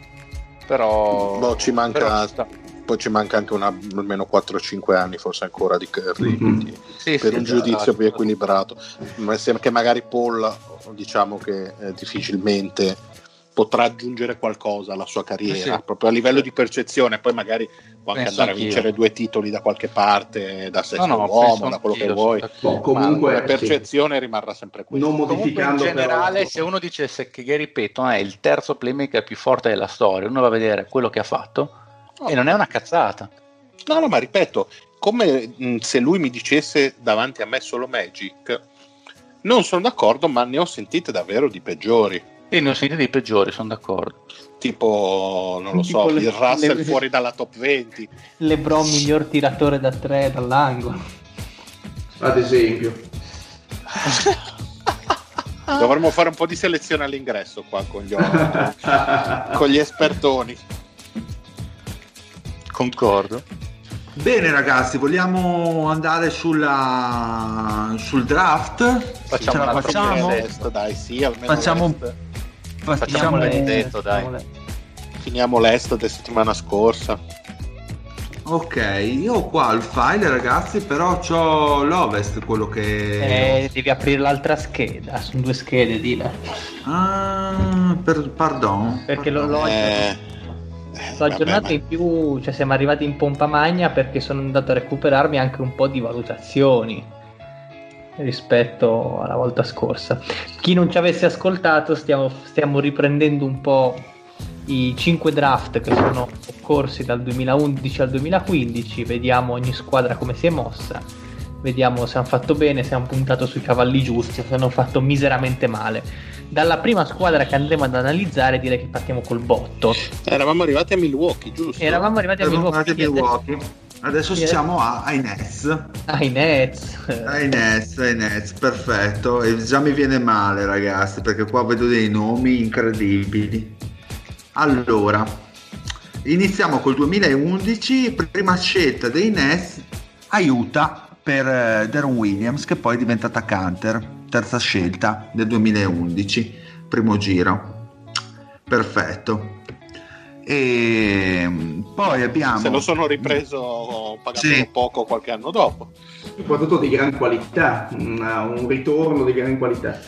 Poi, secondo giro, abbiamo il grande, l'irreprensibile Jordan Williams, 36esima scelta, che tutti noi ricordiamo per le sue per abilità cestistiche. alla pera.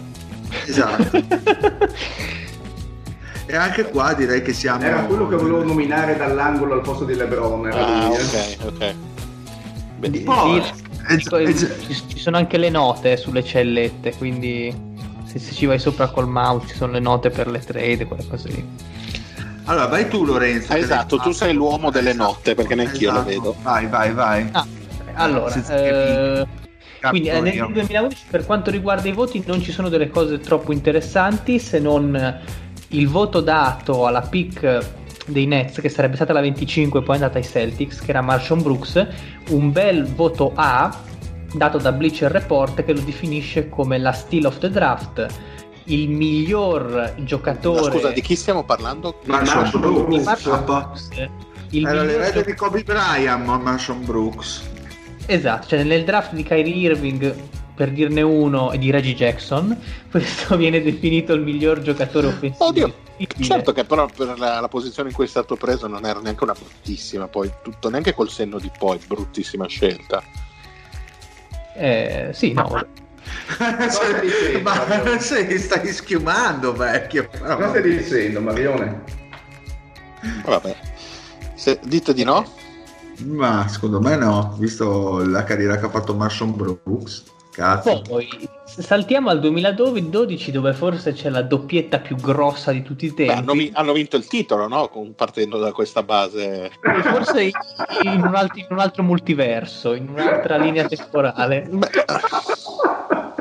Perché alla 9 avrebbero potuto prendere tal Damian Lillard e alla 35 Damon- Draymond Green. mai Cosa su-. Cosa è Invece successo?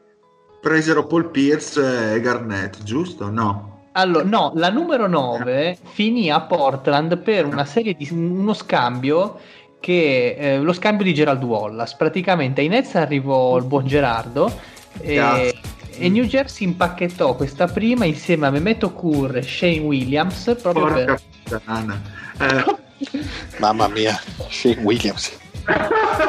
Allora, me- Okura era ancora tutto sommato un- giocatore. quasi presente, ha avuto Ma anche delle stagioni in cui sembrava forte, ma no, lì sono con Lorenzo, dico per carità. no, no, no, ma, ma magari già nel 2012 non sono gli anni migliori, ma è sembrato un giocatore di basket lui per qualche stagione aiuta. Eh, mentre Dai. la 35, la 35 arrivò in uno scambio proprio con i Warriors che portò mh, sulla costa est Brendan Wright e Dan Gazurich, quindi nomi molto hipster, Oh, molto, sì. molto avanguardia. e ai Warriors oltre a questa seconda appunto Troy Murphy e eh, una, una seconda scelta del 2012. Non ci Beh. C'è da dire che non era facile questa comunque da indovinare. No, no, ass- assolutamente, però non, gli perdoniamo, non gli perdoniamo quella di Lillard comunque. Eh, fa piacere accorparle per vedere la, la porcata che sono riusciti a fare. Cioè, veramente, boh, chissà cosa sarebbe Ecco, successo. stanno costruendo un ottimo roster, direi. Mamma mia. Poi il 2013 era quello che dicevo io, avevano dato via tutte le scelte per... Eh, no, io ho fatto un errore. È il 2000 2014, il 2013 abbiamo la 22 Mason Plumlee. Ah, Ah, ok. Che comunque anche qua sono delle votazioni abbastanza normali. Si aggirano tutte tra il B, il B, così. So, per la 22esima Mason Plumlee ci poteva Assolutamente. stare, eh? Assolutamente. Ma Mason è quello forte, eh? cioè quello meno scarso? Perché ci sono forti, Plumlee forti, scusa. Meno, sc- meno scarso, dai, cioè voglio Eh. dire. Quello, quello- quello che gioca a Denver ora, dai. Ok, dai. Con quella faccia intelligente. Beh, sì. poi mi permetto di dire che la sorella, che gioca a pallavolo, se non sbaglio, comunque è tipo di atleta, ecco, diciamo così, Ecco. se ben ricordo. Vado a vedere. Sono lo i cerco 16 con- per- Lasciate il culo. Eh, Eh, Littorio, sei tu? Beh, il, il 2014 cosa, co- cosa, cosa ho detto? Ho detto, non so, so, non so, un bucio di culo, cioè, potevo dire ano, potevo dire Deretano.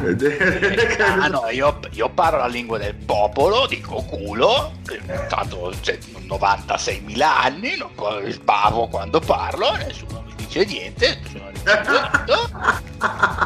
Anche cioè, ma- Oggi ti viene meglio di sempre il feltro. Oggi eh. no. non, molto, non molto. mi tira più dal tempi della guerra del Golfo, ma non è un, non vedo il problema. Oh, Ricevo ancora le mie escort in via Quadronno a Milano. E me godo senza problemi, mia moglie mi guarda, si tocca il vaginone con, con le ragnatele, ci divertiamo questa quarantena, e, bacco, tabacco e niente negri. Andiamo avanti con i NES, va? Dopo Andiamo questo intervento andiamo avanti coi di negri. Petri, esatto. Nel 2014, come avevamo detto, nulla, nulla totale per le famose, le famose trade Ah, per, per far diventare la squadra più forte di sempre. E nel 2015 abbiamo la doppietta con eh, RJ, RJ, RHJ, Ron Hollis Jefferson, definito come il nuovo Michael Kidd Gilchrist da Beh, insomma, dai la è quella. La carriera più o meno è quella, ma che, voto- che votazione gli hanno dato al buon... Cioè, è come essere definito il nuovo Patrick del medico, scusami. cioè, ma che paragone è? No, scusate, se tu prendi Michael Kidd Gilchrist deve essere il nuovo Pippen e dopo prendi Ron Hollis Jefferson dicendo sarai il nuovo Kidd Gilchrist, cioè Allora- la- voi capite bene che la discesa è verticale. Tra l'altro io sono abbastanza sicuro che abbiano fatto questo paragone solo perché ha il doppio cognome. Cioè il complicato ragionamento che sta dietro.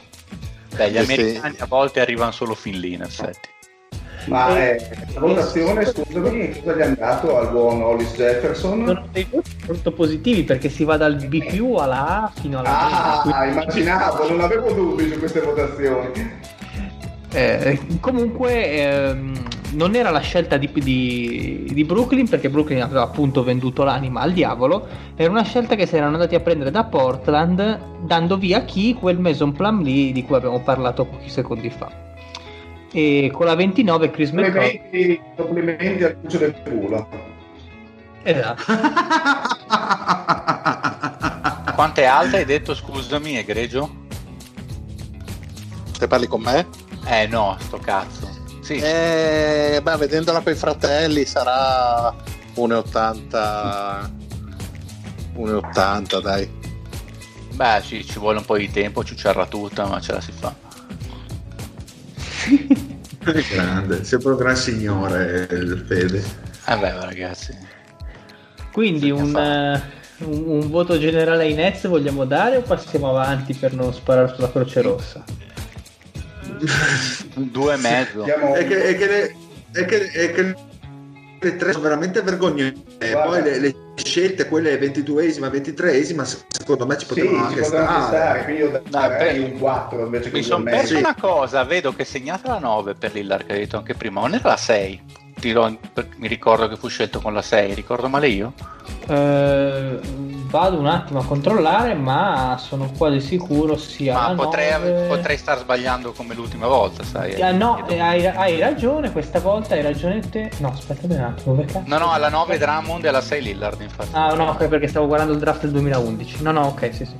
No, quello fu mortale, che fu che- con quello scambio mortale, perché non, non mi ricordo chi fu preso in questo momento, non mi ricordo il nome, ce l'ho bene in mente in questo momento. Ma ce l'ho bene in parlando di mente. Lillard? Sì, sì, no, chi fu preso per Gerald Wallace. scambiando la 6 è Gerald Wallace, non mi- avevo un lapsus. Che gli Perché, perché il mitico GM diceva, eh, ma è per rifirmare Deron Williams. eh, Sì, l'avremmo potuto prendere in free agency, eh, Gerald Wallace, però è importante che i giocatori si conoscano qualche mese prima. Ecco. Mhm.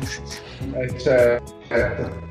E poi gli è dato anche un quadriennale incredibile al Geraldo che è durato tipo una stagione dopo. Poi Sì, è sì, morto. strasoldi. Sì, poi è, fi- è finito. La- l'highlights di Gerald Wallace a Brooklyn, se non ricordo male, il battibecco che ebbe con Bryant, eh, con Bryant ai tiri liberi che gli disse scommettiamo 500 mila dollari che te lo segno ad occhi chiusi, una roba del genere. Che cazzone, porca Eva. Comunque il voto direi ampiamente negativo a queste trade. Che Forse possiamo, a- almeno ad est, rimanendo ad est, poi vedremo le altre, la peggiore squadra del, del lustro.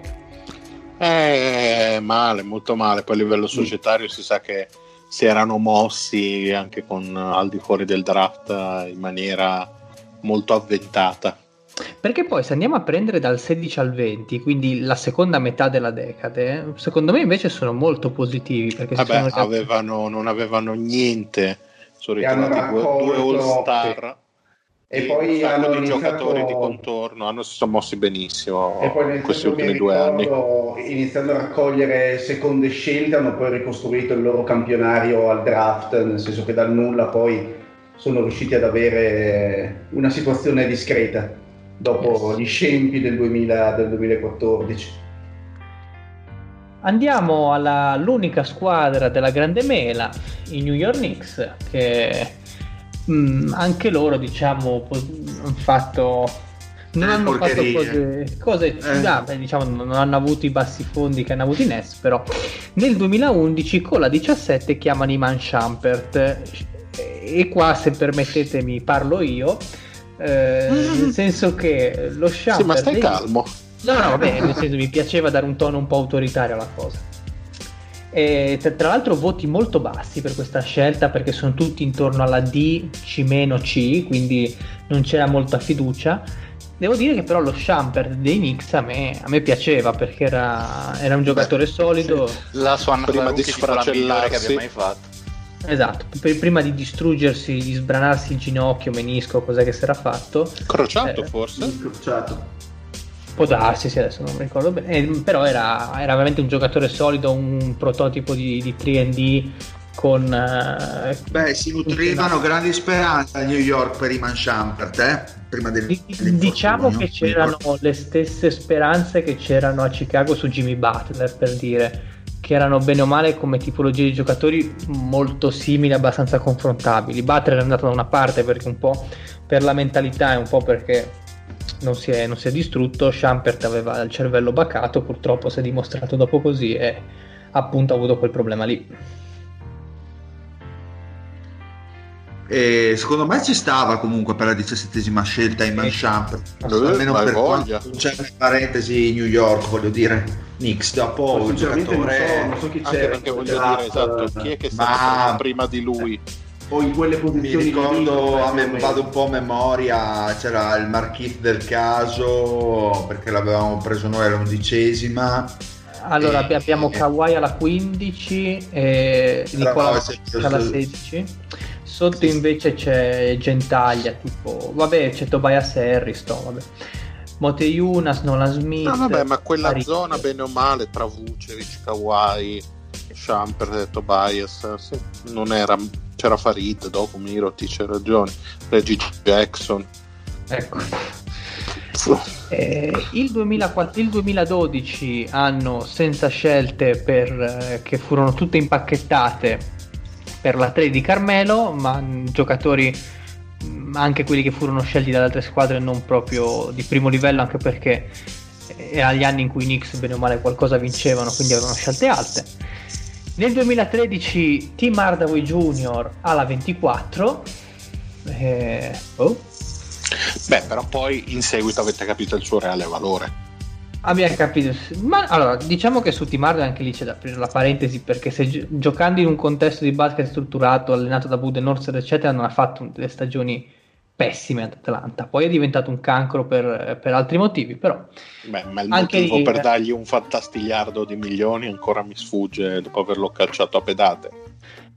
lasciamo perdere. Eh, andiamo al 2000 2014 con, in cui si aveva una succosa scelta, la 12, che si sarebbe convertita in Dario Saric.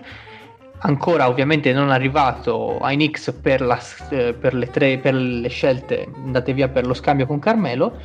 E al secondo turno abbiamo la doppietta con Clee Anthony Early alla 34 Che, E possibile. che io confermo che ti sei inventato perché non, non trovo da nessuna parte, dai, non esiste. Dovevo mettere, dovevo mettere un po' di... Sai che sono quei giocatori tipo che Football Manager fa i rigenerati, no? Sì. Grandissimo. Quella roba lì. E alla 51 Antetokounmpo Tanassis, scelta arrivata da Dallas. Che è il fratello proprio il fratello molto scarso, non quello scarso, ma quello molto scarso. Proprio quello becero ignorantissimo che, che si pensava di fare il colpaccio, ma ovviamente no. Eh, 2015 Anche in cui finalmente succosa. si ritorna a scegliere. Abbiamo alla 4 Lettone, Porzingis. Alla 19, perché aveva anche la 19, eh, in seguito ad aver spedito i talenti di Tim Hardaway ad Atlanta, arriva Jerian Grant, grandissimo, lo ricordiamo con affetto. e al secondo giro una coppia di lunghi. Alla 32 Harrell, che però non arrivò mai a New York perché fu spedito a Houston per eh, la Perché, single ave- trade. perché avevano capito tutto. Sì, a parte qui, no, aspetta, la single trade per prendere Marcus Camby per far ritornare Beh, Camby. beh, beh, beh. Che, che all'epoca aveva, Migliora la situazione, eh? aveva l'età di Feltri adesso, eh, nel 2014, scusa, 2015. E anche- Cosa c'è di male?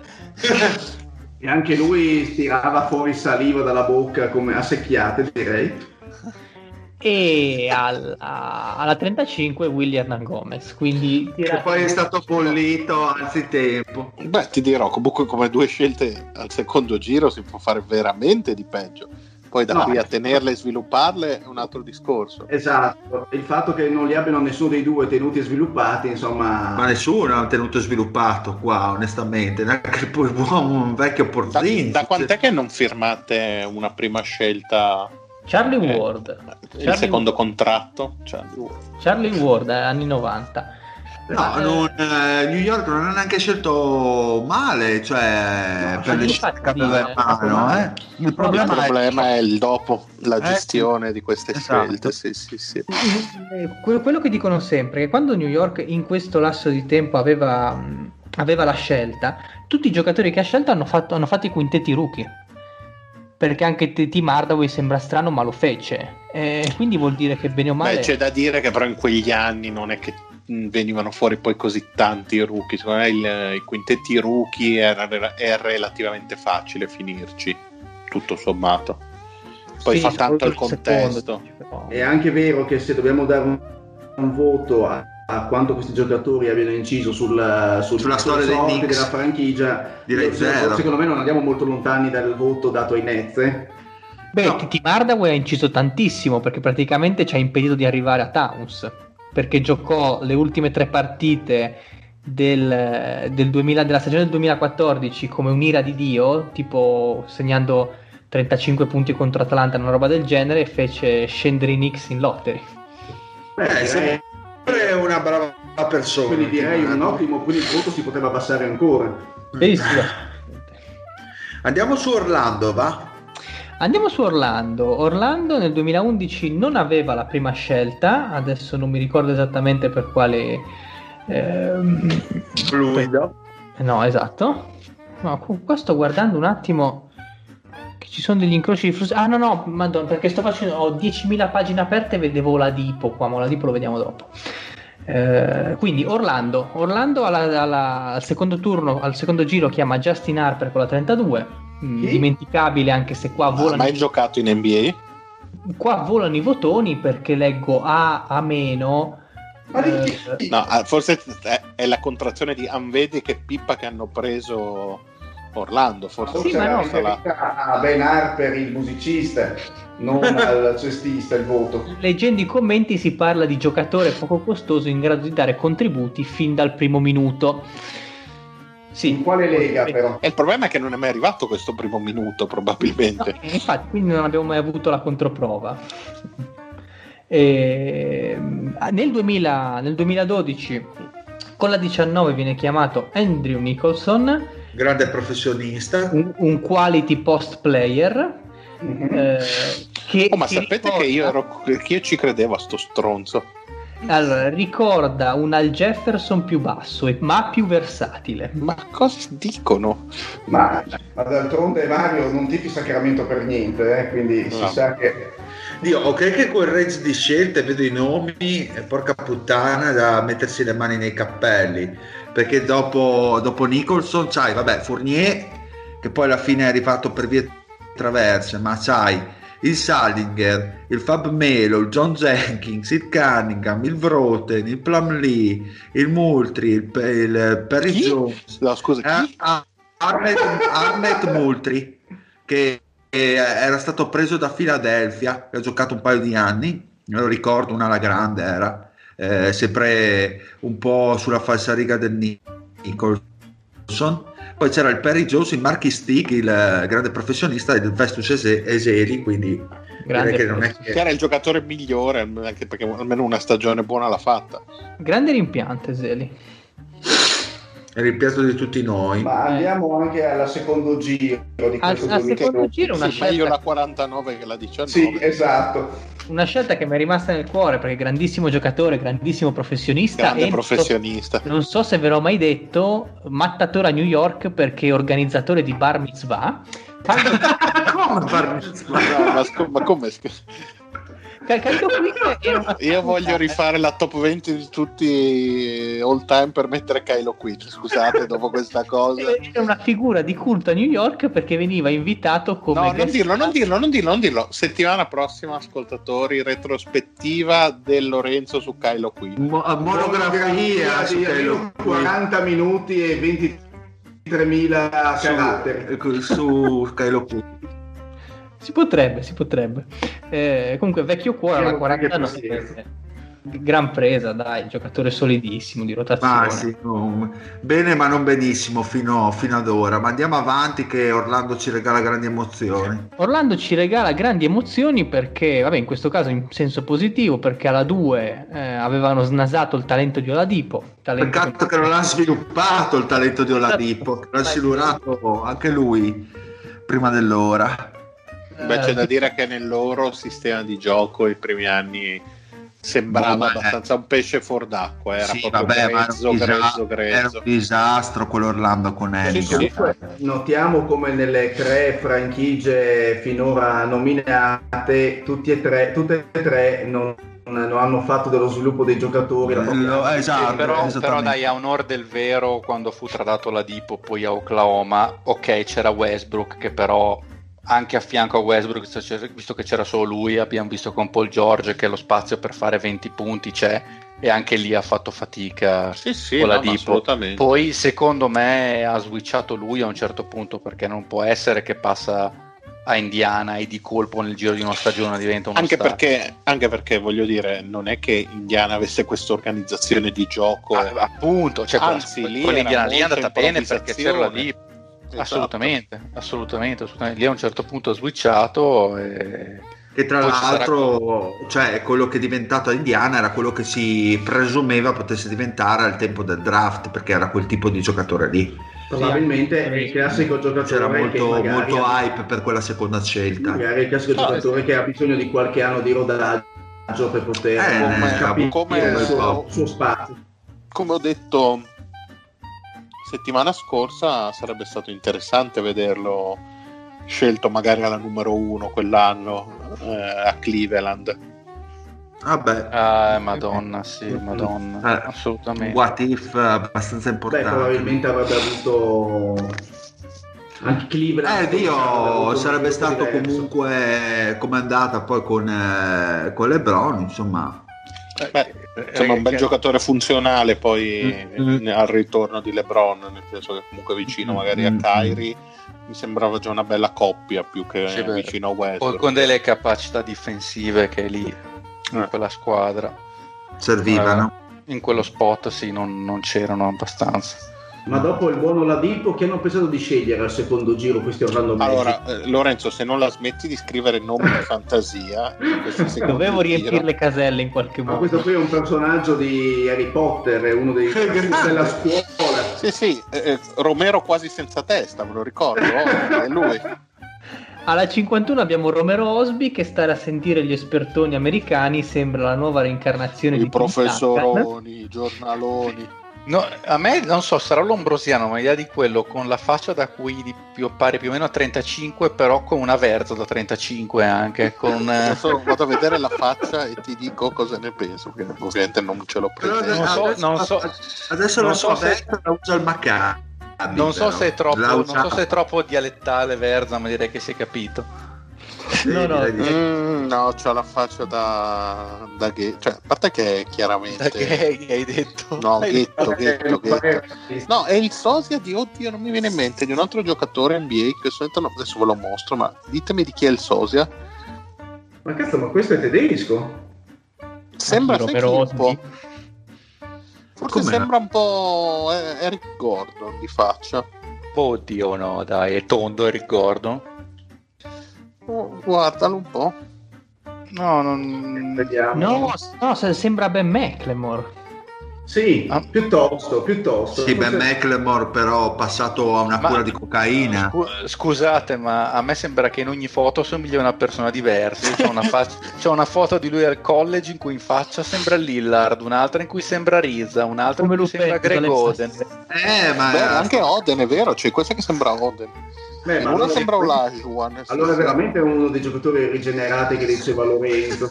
No, ma è chiaramente uno degli No. assassini senza volto del trono di spade. No, è, chiarame- è chiaramente Mr. Zuko, il frutto mimo Bravo. mimo.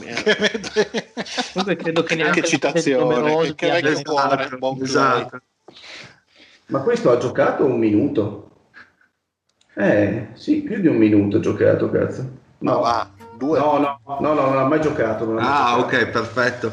Continuiamo con l'anno dopo, va che Andiamo al qua. 2014 dove ci sono due scelte molto interessanti di cui, di cui parlare. Abbiamo Aaron Gordon alla 4 e alla 10 Alfred Payton eh, arrivato perché scambiato perché è scambiata la scelta con Philadelphia, scambio che vede Dario Saric andare in Pennsylvania insieme a- ad altra roba, tra cui anche una prima futura eh, non definita in questo momento e appunto Alfred Payton in Florida Beh, potenzialmente poteva essere una, un- una buona pick.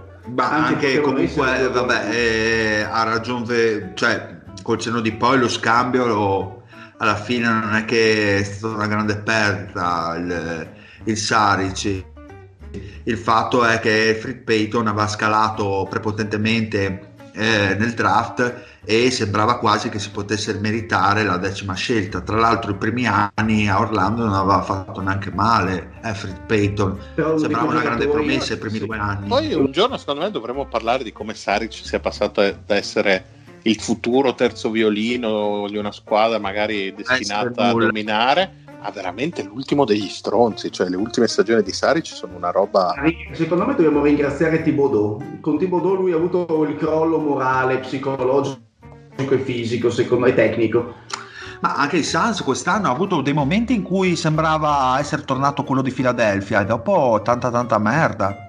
Non so se è una questione di, di stile di gioco di, in cui Brett Brown l'aveva messo veramente nel suo nella Io sua non, non escludo che tempo un paio d'anni lui decida di tornare a fare la super superstar in Eurolega perché secondo me andrebbe bene. Alla Mirotic intendi qualcosa del genere? sì sì ma proprio dominante uno dei lunghi più forti comunque in Europa sposterebbe tanto però Ma io- mi sembra che in NBA nel, nel- giusto Ma- contesto secondo Eh, me. ma deve beccare quello giusto, nel senso quello è il discorso, sicuramente non a Phoenix o... ehm, ci vorrebbe una squadra di alto livello ben strutturata in cui le sue doti insomma vengano fuori, ma ma anche la ma no parabola ma, ma- discendente ma non per forza convince. strutturata cioè lo metti ad Atlanta per dire una squadra un pochino più quadrata Magari, cioè, quindi non per forza una prima della piazza E che negli ultime stagioni ha dimostrato più limitazioni di quelle che si immaginavano, nel senso che Ma sai Eh. dove è deluso tanto secondo me a livello caratteriale? Sì, esatto, bravo, mi hai proprio anticipato a sì, gamba non saper tesa. reggere o, o anche la Secondo me il problema di. Saric è stata in un certo qual senso non ha sbagliato neanche lo zio prima di dire che è colpa di Thibodeau probabilmente eh, la situazione a Minnesota l'ha portato abbastanza a sud a livello di mentalità. Sì, beh, Anche perché con era- Saric, con Saric però è stato per carità ci mancherebbe è comprensibile perché non è che stiamo parlando di un giocatore di livello così eccelso per cui tu costruisci la squadra su di Sì. lui. Però Sì, un po' con le dovute proporzioni come Kukoc lui era sì un tiratore però era un trattatore di palla non a livello di Kukoc ripeto e questo è, al contrario di Kukoc che si è saputo però reinventare diventare un 4 esterno di fatto e invece secondo me Saric sta soffrendo tanto tanto del fatto che non ha mai la palla in mano. Lui dovrebbe essere secondo me un trattatore della palla secondario e invece lo trattano proprio come fosse un Ryan Anderson e lui secondo me si fa, trova fatica in quel ruolo. Io faccio difficoltà però attualmente anche a poter dire faccio affi- affidamento sulle capacità di passatore di Ti do, Saric. ti do perché- ragione, tu dici ok però se io ho una squadra in cui lui può esprimersi al meglio poi quanto vale la mia squadra? È giusto, non, non ti do torto.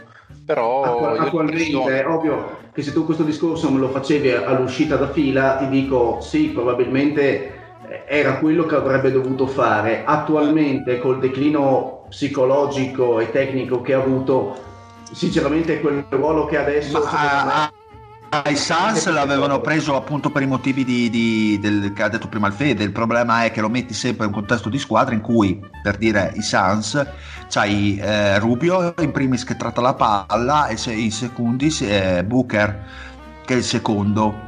E, e, quindi il pensiero è stato: vabbè, li facciamo trattare la palla in frangenti di gioco, magari con la second unit, però effettivamente non ha dimostrato di avere a oggi quelle qualità che può eh, renderlo consistente e lì sempre più a sud si è fatto eh, bollire perché ai Suns l'hanno anche diciamo messo anche DNP voglio dire no? poi sinceramente non so, non so i Suns ma eh, a Minneapolis le possibilità di poter potersi dimostrare se non passatore perché non gli venivano concesse le possibilità ma tiratore eh, efficiente ed efficace quello sì. E invece ha mancato totalmente all'appello nel senso, e qua do ragione a, a, Mario quando dice che è una questione più che altro psicologica, perché se, se, tu hai capacità balistiche e non le usi, anche se hai la possibilità, lo spazio, il campo aperto e quelle due o tre azioni che ti permettono di trovarti libero sul perimetro e non le metti, è ovvio che vieni preso e accantonato, perché quello non, sai fare. Non vorrei, non sai cosa, zio, che magari um, avendo fallito diciamo, i playoff le prime volte che si è trovato in contesti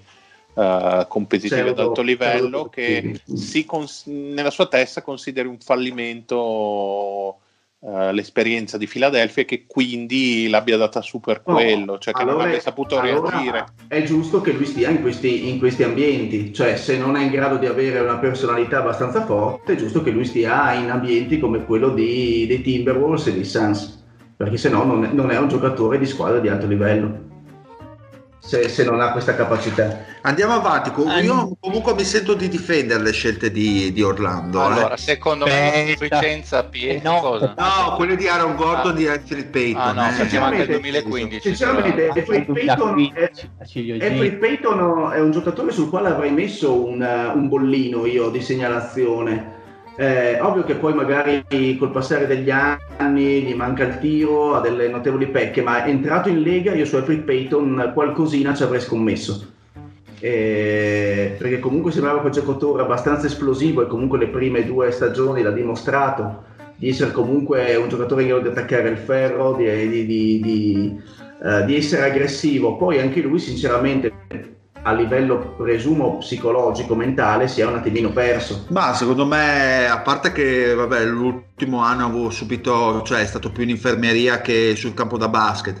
Secondo me mm, eh, Peyton eh, non è neanche una questione, cioè una questione psicologica perché non ha saputo fare uno step successivo al suo gioco, perché beh, avendolo avuto anche purtroppo anche lui in casa, era un giocatore molto prevedibile nelle, nei suoi movimenti in campo cioè passatore, ribalzista, grande atletismo, però più di là a livello qualitativo non riusciva ad arrivare con la pecca della mancanza assoluta di tiro. Secondo me è stato penalizzato dai capelli.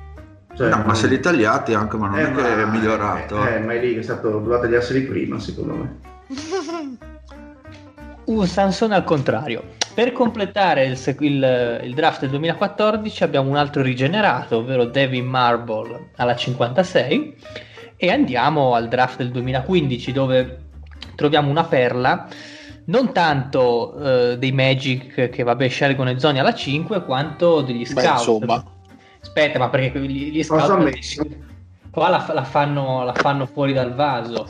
Eh, questo, questo, Mario Ezonia viene descritto come un grosso, sì. eh, vabbè, big, skilled, confident wing player. Sì, sì, Who Will Complement Victor Oladipo Nicely, poi viene definito come uno dei più NBA, uno dei prospetti sì, più NBA sì, del lotto. Sì, sì.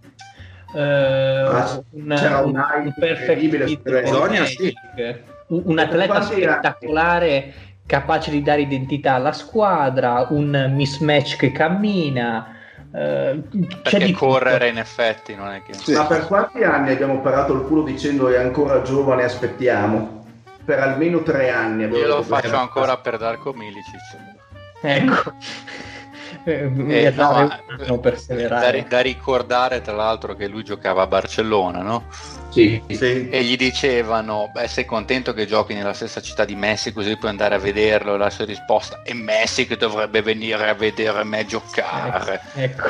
È vero, lo sentite parlare, parla uguale. eh, Cioè, quando fuori dal campo, che si mette gli occhialini e parla infatti, così. ma infatti questa frase che ha detto il Fede è il riassunto della carriera di Ezonia Penso che perché, sia uno dei grandi basta. eh, perché essendo una Sì. grandissima testa di cazzo alla fine Beh, eh, diciamo che anche portato- lui a 25 anni potrebbe pensare di Guarda che aveva ritornare fisici importanti e zone, cioè fisicamente a dominare in Europa. sì, fisicamente è una bestia a livello No, anche è che- E lui è qui uno di quelli che non mi aspetto sicuro cazzo. in Eurolega. Lui sicuro me lo aspetto. Perché chiaramente magari può andare a prendere ancora qualcosa a livello NBA, due o tre stagioni, anche 4-5, ma insomma poi me lo vedo tornare allegramente, probabilmente a Barcellona. Ma dici che, ha preso, là. dici che ha preso il secondo giro così, giusto per farci un altro, un altro sorriso, nel 2015 che ha preso Orlando? Mm, Scusami zio, ero distratto perché Tyler Hervey.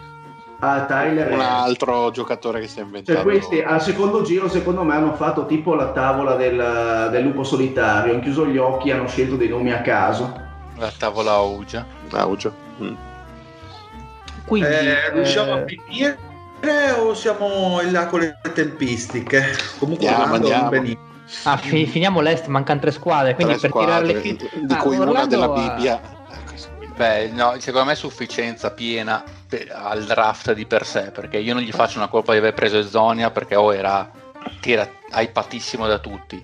Gordon è la scelta corretta alla fine, o la Dipo è la scelta corretta. Ma, Ma anche Zonia, se vai a vedere i giocatori scelti dopo, eh, Esatto. Booker comunque non aveva quella considerazione. In quel No, no, lì Booker tra è stato 5 e scelto- 10, Eh, esatto. eh, non è che c'erano questi fenomeni. No, cioè voto, voto 3 alla capacità di svilupparli, Eh, però quello per sì, quel che fai riguarda una- la scelta. Ma io farei una tara sinceramente tra la capacità di scelta e lo sviluppo, perché poi Ma la questi- sufficienza ci sta. Mm. Sì, dai. via via agili quindi sufficienza sicuramente meglio delle altre due Philadelphia e qua Philadelphia è Eh. interessante perché siamo non nel pieno Pieno. forse Eh, agli- inizi della inchiera perché poi gli effetti si sono visti forse due o tre anni dopo Eh, partiamo col 2011 in cui Fila comunque era una squadra che faceva i playoff eh, quella con i Gudala e Van Turner quella gente lì quindi aveva scelte Holiday. abbastanza cosa? Holiday. Holiday. Holiday, bravissimo. Eh, aveva scelte abbastanza alte, quindi alla 16 abbiamo Nikola Vucevic, che è una scelta che Ottimo alla 16. on- onestamente ci sta, anche, anche gli, gli scout qua erano, erano molto positivi sulla scelta, perché pure lì, bene o male, il suo range anche, Anche se, se lui diciamo è venuto fuori molto molto dopo e- ed è tutto da dimostrare perché tutto sommato è dall'anno scorso che è un certo tipo di giocatore.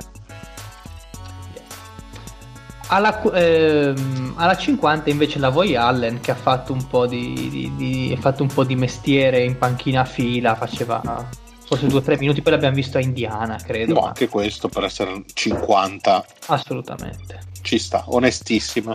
Mhm. Eh, l'anno dopo abbiamo Morris Arcles alla 15 e adesso Sì, non ho sotto mano la lista del draft, non so cosa c'era sotto di più. Beh, ma per un Controlliamo subito. non è neanche una cattiva scelta eh, per un giocatore. No, eh, come dicevo di- prima, di- cioè Royce White, Tyler Zeller, Terence Jones, Nicholson, il Fournier, quello niente, di prima. niente, niente, niente di A parte il secondo giro di Green eh, di Middleton, Ah, di- diciamo che all'epoca poteva essere una scelta un po' ridondante per fila, perché se andate a vedere il roster aveva appunto Evan Turner, Taddeo Siang e Igudala. E quindi Arcles magari sarebbe stato il quarto della però rotazione. non c'era magari ancora quella concezione di basket versatile degli anni successivi. Oggi è una scelta che si farebbe molto più Sì. Eh, molto, comunque- sarebbe molto più sensata. Ha dimostrato comunque di poter stare in NBA anche senza problemi, quindi direi che comunque è scelta alla 15 No, più più giustificata. Mhm. Esatto. Ah, eh, andiamo all'anno dopo, quindi andiamo agili ed entriamo nel, nel triennio in cui Philadelphia praticamente impazzisce, si mette a draftare in maniera compulsiva i centri perché così c'era quest'idea che si vinceva soltanto coi lunghi. Eh, il, primo, il primo della lista fu Nerlens Noel alla 6, Noel che tra l'altro si andarono a prendere. Per Quanto quella mi scelta lì a me mai, proprio mai potuto vedere a livello cestistico. Ma ti dirò, sono abbastanza d'accordo con lo zio, era... ci poteva stare.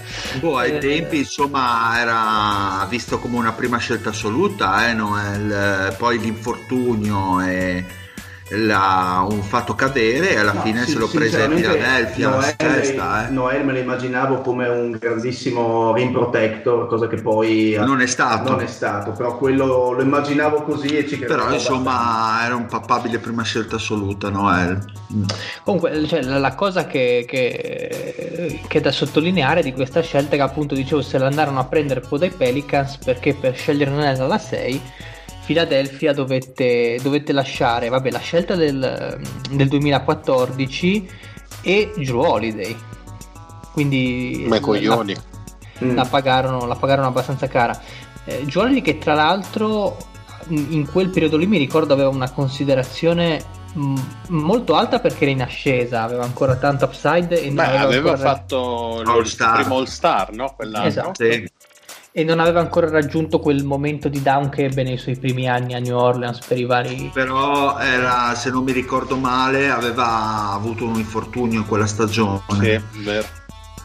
Mm. Non era quella Quindi- dopo, Forse dopo, quella- scusa, no, esatto. secondo me. Secondo me era quella dopo. Ah, ok. Ah, mi Non sembrava vago ricordo, boh. comunque sì, in quegli anni mm, Però ci è diciamo- voluto un po'. Diciamo che a posteriori valutare lo scambio True Holiday con Nor- Norles Noel sinceramente è a perdere. Anche perché tutto sommato sei sceso, non so che scelta avessero in origine, la 12 probabilmente. No, credo. no, l- l- loro hanno scelto poi alla 11 anche. no, parlo per la 6. Eh, no, sc- scambiarono quella dell'anno dopo. Ah, dell'anno dopo, ok, perché comunque dopo c'erano giocatori al di là di Antetokounmpo che comunque, vabbè, ma comunque un CJ McCallum, lo stesso Steven Adams se volevi prendere un centro tenendo magari una top Eh, 10. ma Steven, eh, ho capito, ma Steven Adams era visto molto più in basso di no, eh, lei tempi. Sì, sì, sì, no, ma Mario. d'accordo. No, Steven Adams era proprio visto la, come un la ce- trade parlavo, no?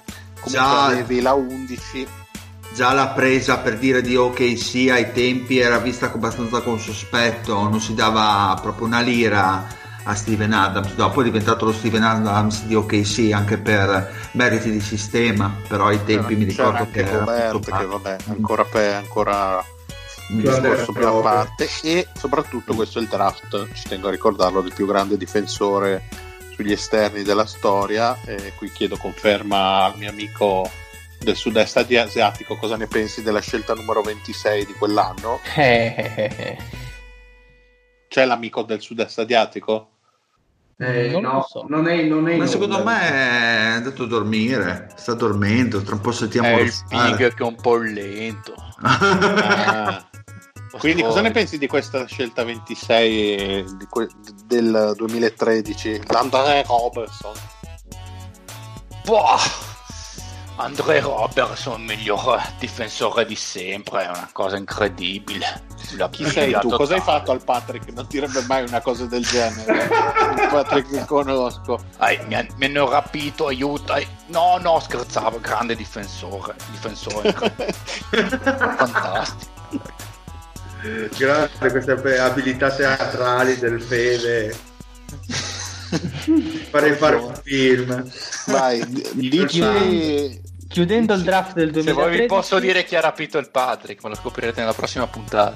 Beh, bravo, tieni alta la sasta. Alla 43esima scelta prendono il grandissimo Ricky Ledo, guardia fulmicotonica dal tiro pregevole. Nicky l'altro. Ledo credo abbia poi iniziato una carriera basata su toni estivi, no, no, da cantante. E gira un po' insieme a Luis Fonsi e fa un, po' un sacco di date durante l'estate. Comunque ci, ci siamo dimenticati sempre alla 11 invece il rookie dell'anno, anche Michael Carter Williams. Quindi avevano, avevano creato un asse play pivot molto interessante. Come due polliti. Andiamo al 2014 dove eh, rimane la tradizione draftiamo i centri, quindi alla 3 arriva Joel Embiid e per non scendere sotto i 2,10 m alla 12 il predetto Dario Saric per lo scambio di cui abbiamo già parlato. Entrambi non giocheranno i due anni successivi. Sì, però diciamo che con Embiid sono abbastanza caduti in piedi. Certo.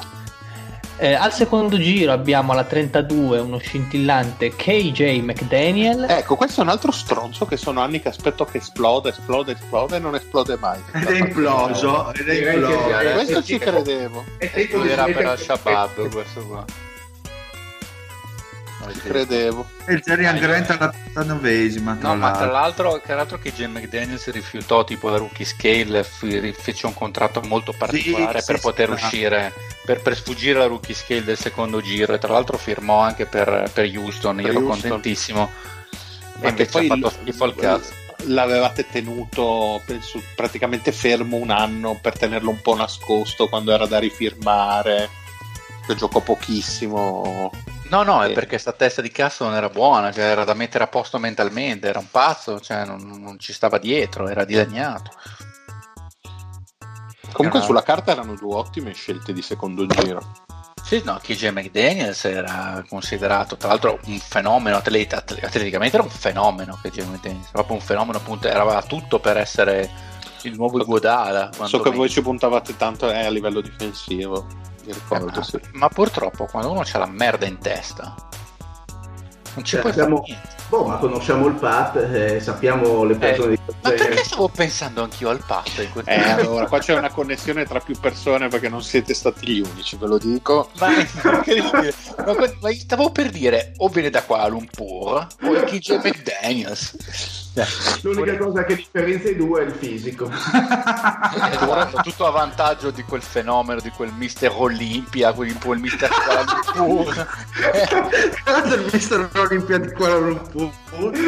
Cioè, Che chiameremo. KJ Mac Lumpur d'ora in poi. KJ sono il Mister Olympia di Kuala Lumpur dello Sri Lanka così perché in geografia aveva 4 E poi Eh. Jarian Grant alla 39, giusto? Grant alla 39. Grande professionista. Sì, sì, sì, immenso. salutava.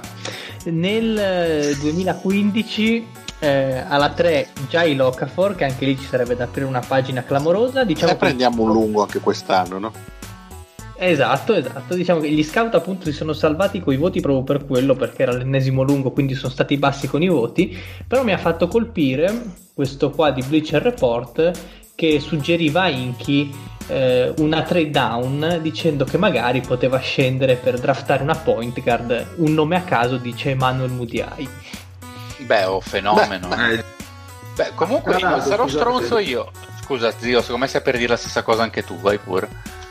No, no, in realtà no, nel 2014 ci siamo dimenticati di dire che secondo Ah. me va notato per dare dei ma- ev- eventuali magari mezzi punti in più a fila la scelta di Covington da undraft. eh, No, a Eh. fila, no, non l'ha preso fila Covington. ha preso... Eh, di Houston. preso Houston, Houston. Di Houston. E poi non l'ha, dopo... girato, l'ha a fila. No, Non l'ha l'ha girato, l'ha tagliato. Esatto. non Ok, si capisce perché, non si capisce Ok. dopo avergli dato. E a quel punto Inky, che ovviamente era un transfuga da Houston, gli ha dato subito il mega quadriennale in zero garantito o il triennale, forse triennale. Mm. e non garantito, eccetera. E due anni dopo è diventato un signor giocatore. E da, da ricordare, comunque, secondo me, che almeno da, quello- da quelle che erano le voci, in realtà Inchi voleva prendere Porzingis alla 4, soltanto che la dirigenza di fila quello diceva: No, sì. Eh, hai rotto il cazzo, magari questa- quest'anno scegliamo un giocatore pronto subito e si vede poi che fine hanno fatto. Se avessero avuto anche Porzingis, cioè. Eh, al secondo giro abbiamo la 37 Richon Holmes, che comunque va bene. Bella scelta oggi, Un signor giocatore. Alla 47 Gudaitis che abbiamo visto in Europa in NBA un po' meno Beh, Era, Milano. 50 era 58 il genio Milano. di molti, eh, secondo Alla 58 J. Tokoko definito come un, gio- come un tiratore che potrebbe avere la chance di diventare una delle migliori pick per valore di questo draft. Un, un Sembra uno di quei nomi che ti raccontavano da piccolo le barzellette sui- sugli asiatici. No, scusate, ma non erano dei protagonisti di Mai dire Banzai, Pocoto Pocoto e esatto, Makoto Ma- cioè come si Eh. chiama il più grande stronzo del draft asiatico? JP Tokoto e giù a ridere. Che bello. È il momento del fil rouge. Quindi tirando le somme su fila questo- questa prima parte di Inky, di Inky Period. Eh, alti e bassi, eh, cioè, sulla carta avevano anche scelto bene la sua linea, la sappiamo quale fosse. Lui ha cercato di prendere, indipendentemente dal ruolo, il miglior eh, prospetto possibile. Per me è andata bene, non so. E gli è andata bene perché È andata eh, bene. si è trovato un Embiid. Eh, Sinceramente, Holiday per Noel eh, pesa secondo me un pochino. E che Perché se poi calcoli un, un Embiid due anni dopo con magari un Holiday in squadra. Eh, è che eh, lì sai cosa il tempo, il tempo era che Inchi arrivava per smantellare Sì, certo. smantellare sai, Oh, eh, io devo dire una cosa, zio. Secondo me non è tanto Noel ed Embiid, perché comunque quando vedi un giocatore che come potenza è talmente superiore a Noel come Embiid, per me ci sta a prenderlo. E alla, e alla fine è una scelta che ha pagato perché è veramente No, no, Embiid. cioè, e Okafor l'anno dopo che mi sta sui coglioni. a me. mm, sì. Mm, mm, Perché Okafor no, quello diceva lo zio Drew Holiday secondo lui era meglio Secondo me tenersi su Noel è la vera pecca, cioè l'aver scelto Eh, ma nella- Eh, nell'idea ma non di perde. chi era quello, devo cercare il giocatore franchigia e non sarà Holiday No, e ma non solo, io io devo perdere. Cioè, la questione è che ho con Holiday mi faccio le stagioni da 25-28 vittorie. Cioè, n- sen- con Holiday non hai né Embiid né, né Okafor No, né Ben Simmons né nessun altro.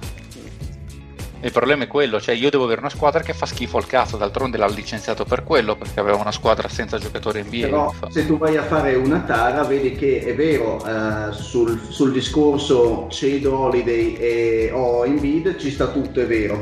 Però è anche vero che se uniamo tutto il post Holiday abbiamo a parte Embiid una serie di cadaveri.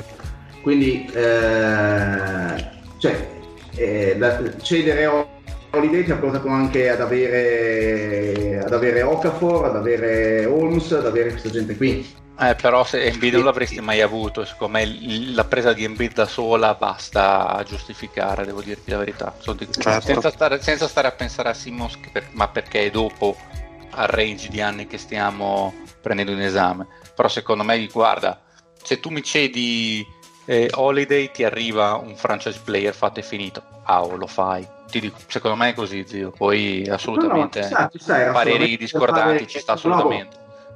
Ma no, ci sta assolutamente anche il tuo discorso, era solamente per fare una, una piccola punta al cazzo. Ah, Comunque penso andando- che tanti, tanti GM eh, firmerebbero per sbagliare così tanto sapendo di poter trovare uno barra due giocatori franchigia. Sicuramente. Sì, Anche sì, sì. Sta di fatto che la situazione è più, è più che positiva per fila, questo è, è, È chiaro. Ah, stiamo, andando, stiamo andando lunghissimi, per cui se mi promettete di fare Toronto e Washington veloci, le facciamo. Sono vai, d'accordo. dai. Allora, abbiamo. Toronto nel 2000 fa cagare. Ecco, andiamo a Washington. No, vabbè, un minimo. Eh, abbiamo Toronto, Valanciunas, eh, vi- ve le presento tutte e poi, poi le commentiamo. Vai. dai. Abbiamo nel 2011 solo il primo giro con Valanciunas alla 5, anche perché tra parentesi Toronto non ci sono troppe cose interessanti per i voti a parte una scelta che poi vi dirò alla fine. Nel 2012 abbiamo la doppietta con Terence Ross alla 8 e Quincy Essi alla 37. Mm, Nel 2013 non avevano scelte per via della trade che avevano fatto con Houston per arrivare a Kyle Lauri, quindi comunque direi bene alla fine per sacrificare una scelta per prendere Lauri per quello che gli ha dato. Nel 2014, qua teniamoci forte, Bruno Caboclo alla 20, che per farvi un riassunto di tutti i commenti definivano il nuovo Gianni Santetocumpo in mano ai Raptors. Ma non Eh. era il eh, Kevin Durant eh, eh, brasileiro esatto Ah, anche se di- diciamo che c'erano molte comparison un po', un po' particolari. Alla 37 DeAndre Daniels e nel 2015 chiudiamo il draft, un draft di scelte relativamente alte, perché alla 20 abbiamo Delon Wright e alla 46 Norman Powell. Norman L'anno Powell... migliore mi viene da dire. Beh, eh, Norman 46 Powell... Norman Powell arrivato scambiando la, la, scelta di Norman Powell è arrivata scambiando a Milwaukee Gravis Baskets ma i primi due cioè Valanciunas e Ross secondo me ci potevano anche stare e dopo Ugiri si è dimostra- dimostrato più bravo a fare trade che a draftare onestamente eh?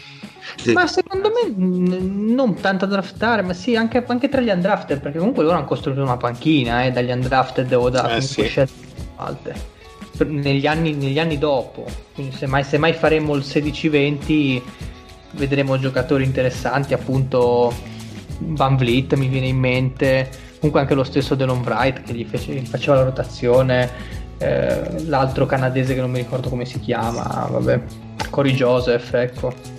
Quindi sì. Tra l'altro, scusate, ma Quincy Ace è chiaramente il nome del protagonista di un noir che insegue la malavita a New York negli anni 40, cioè chiaramente abbastanza evidente. Me lo confermate quindi, sì. Sì, sì, sì. diciamo che è un periodo di tempo abbastanza interlocutorio, anche perché comunque Toronto cominciava a vincere, cominciava ad andare ai playoff abbastanza in maniera continuativa eh, si potrebbe parlare di Toronto magari tra il 5 e il 10 con Bargnani e tutto quello che ne deriva, ecco lì magari si potrebbe andare più cattivi, chissà magari per i prossimi draft. Tirando le somme è sufficiente perché i giocatori mi sembrano buoni a parte la cappellata di Caboclo per il resto. Cioè. Ma anche perché tutto sommato non mi sembra che abbiano avuto queste scelte, sì anche Valenciunas mm. la 5 però non li condanno troppo, anzi.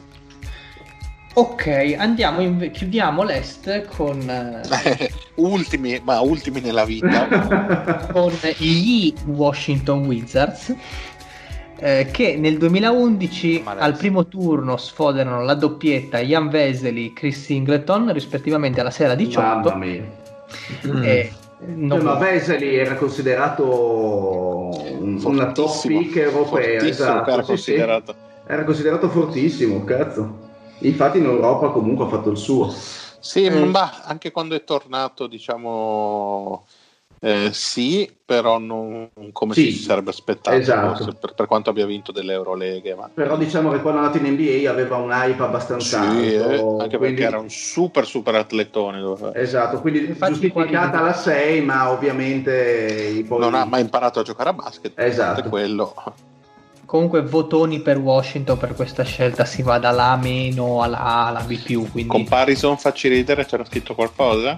no non ho, non ho mm. comparison in okay. questo, tanto la, la, cosa ridicola di questo draft aspettate ve, ve la vado a prendere tanto che con la 34 Shelby Mack è la miglior scelta delle tre stiamo sì. parlando di Shelby Mack sì sì è vero è vero decisamente fa molto ridere questa cosa comparison Andrei Kirilenko Ah, beh, vabbè, vabbè. Beh, giusto perché non sono razzisti e giusto per paragonarlo a un altro con le braccia lunghe europeo. Vabbè. Sì, poi tra l'altro stessa carriera NBA. Eh, esatto, stessa qualità.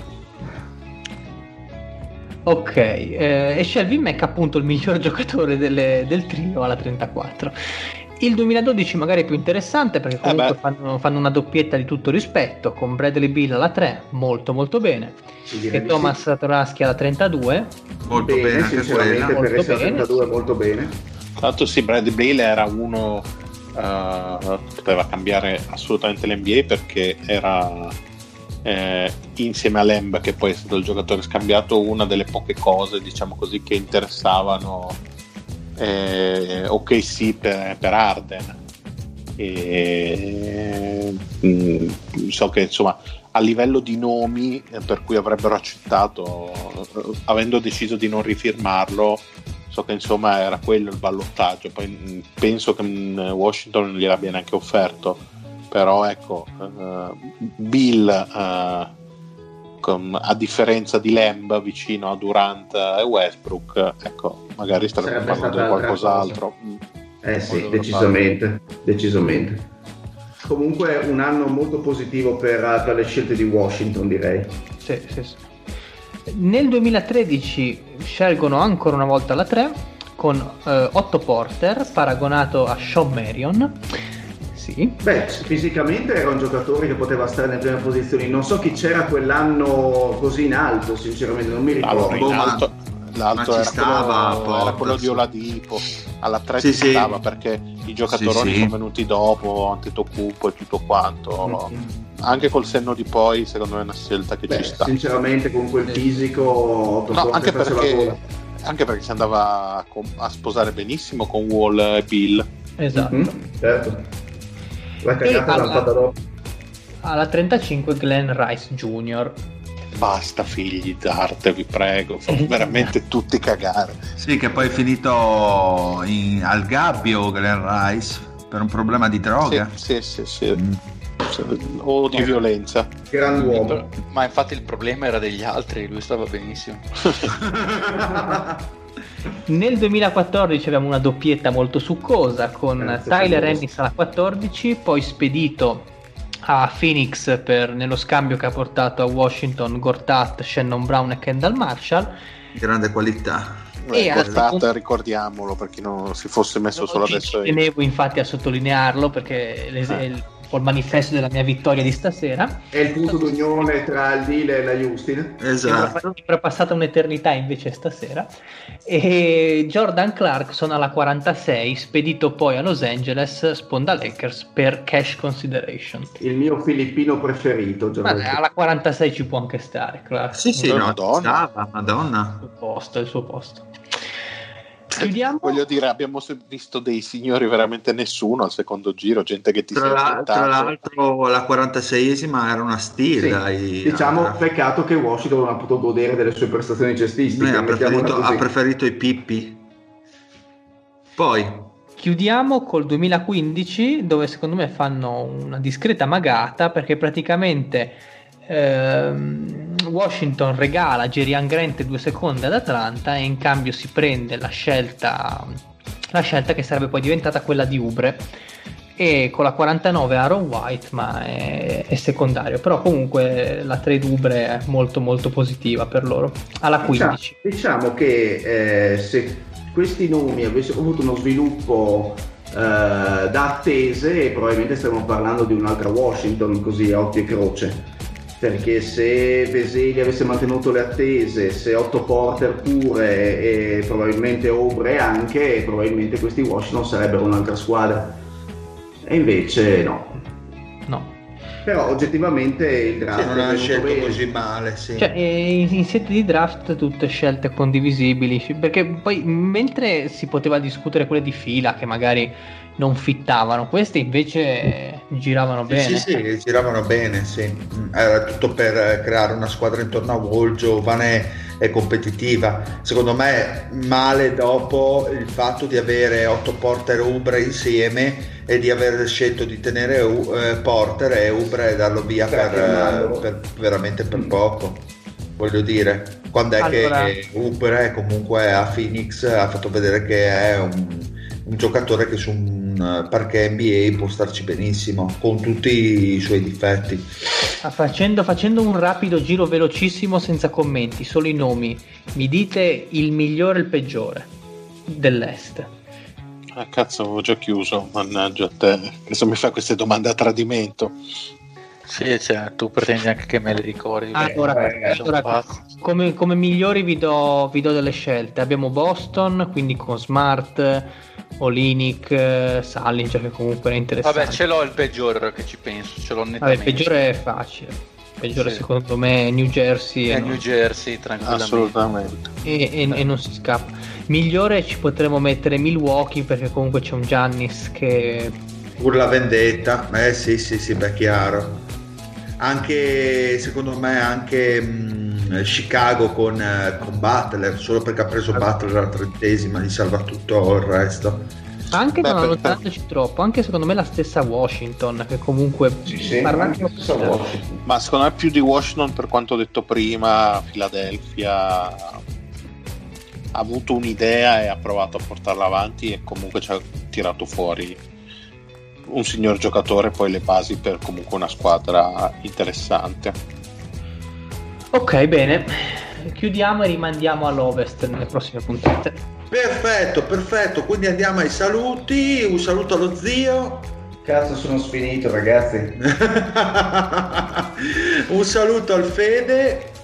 Bella Regaz, alla prossima. Un saluto al Mario.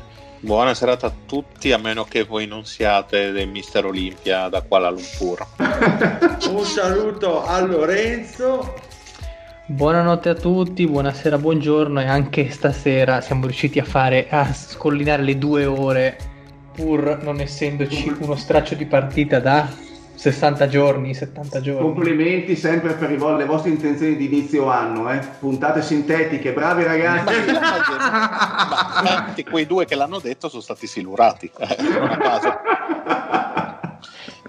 Eh. Eh, ma è sempre stato un grande punto di inizio anno dei- degli Omis di fare le Ma puntate sì, sotto le due ma è come- ore. È come ma sarebbe comunque inizi la dieta lunedì. ma Esatto. sì, dai, Sarebbe dicono. Esatto, sarebbe comunque orgoglioso il Pat perché lui ha sempre puntato al format delle tre ore, quindi direi che Che non escludiamo, potremmo riprendere. Eh, Allora, sì. dovesse tornare. Eh, tornare. piano. Ovviamente il format, perché il Patri non lo riprenderemo mai. Anche perché mi allontanerei io in quel caso. Decidete voi cosa volete fare. Patrick. Io voto Patrick. Grazie Mario. un saluto anche dal Dile e alla prossima. Buon gorsa a tutti, bella! But you know I'm so low and so low.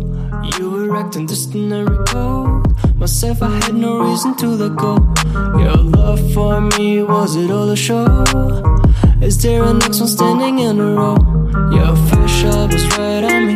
You got my mind crawling, hell being frightened and burnt by your eyes. So wanna know what you were doing? So you broke me down so low. Yeah. You broke my heart, I'm on the ground so cold. Again, I'm in the underground so low. I don't know what to do without you, no. I'm so low and so low. You broke my heart, I'm on the ground so cold. Again, I'm in the underground so.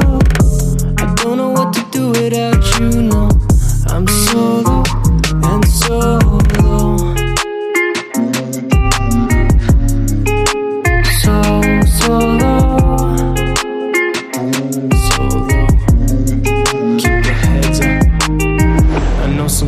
hard to lose someone, but you need to keep moving, though, cause life goes on. On this planet, there are a couple million other ones, so don't you lose your hope. You broke my heart, I'm on the ground so cold. Again, I'm in the underground so long. I don't know what to do without you, no. I'm so low and so low. You broke my heart, I'm on the ground so cold.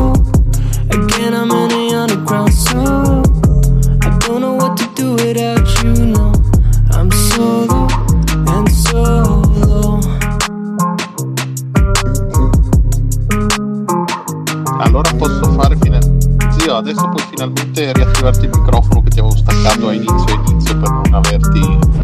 Grazie. Posso? Posso parlare liberamente adesso? Eh, puoi rimetterti il microfono. Grazie. Ah, Abbiamo fatto forse più di due ore e mezza sto giro. Ma sì, poi... Cosa?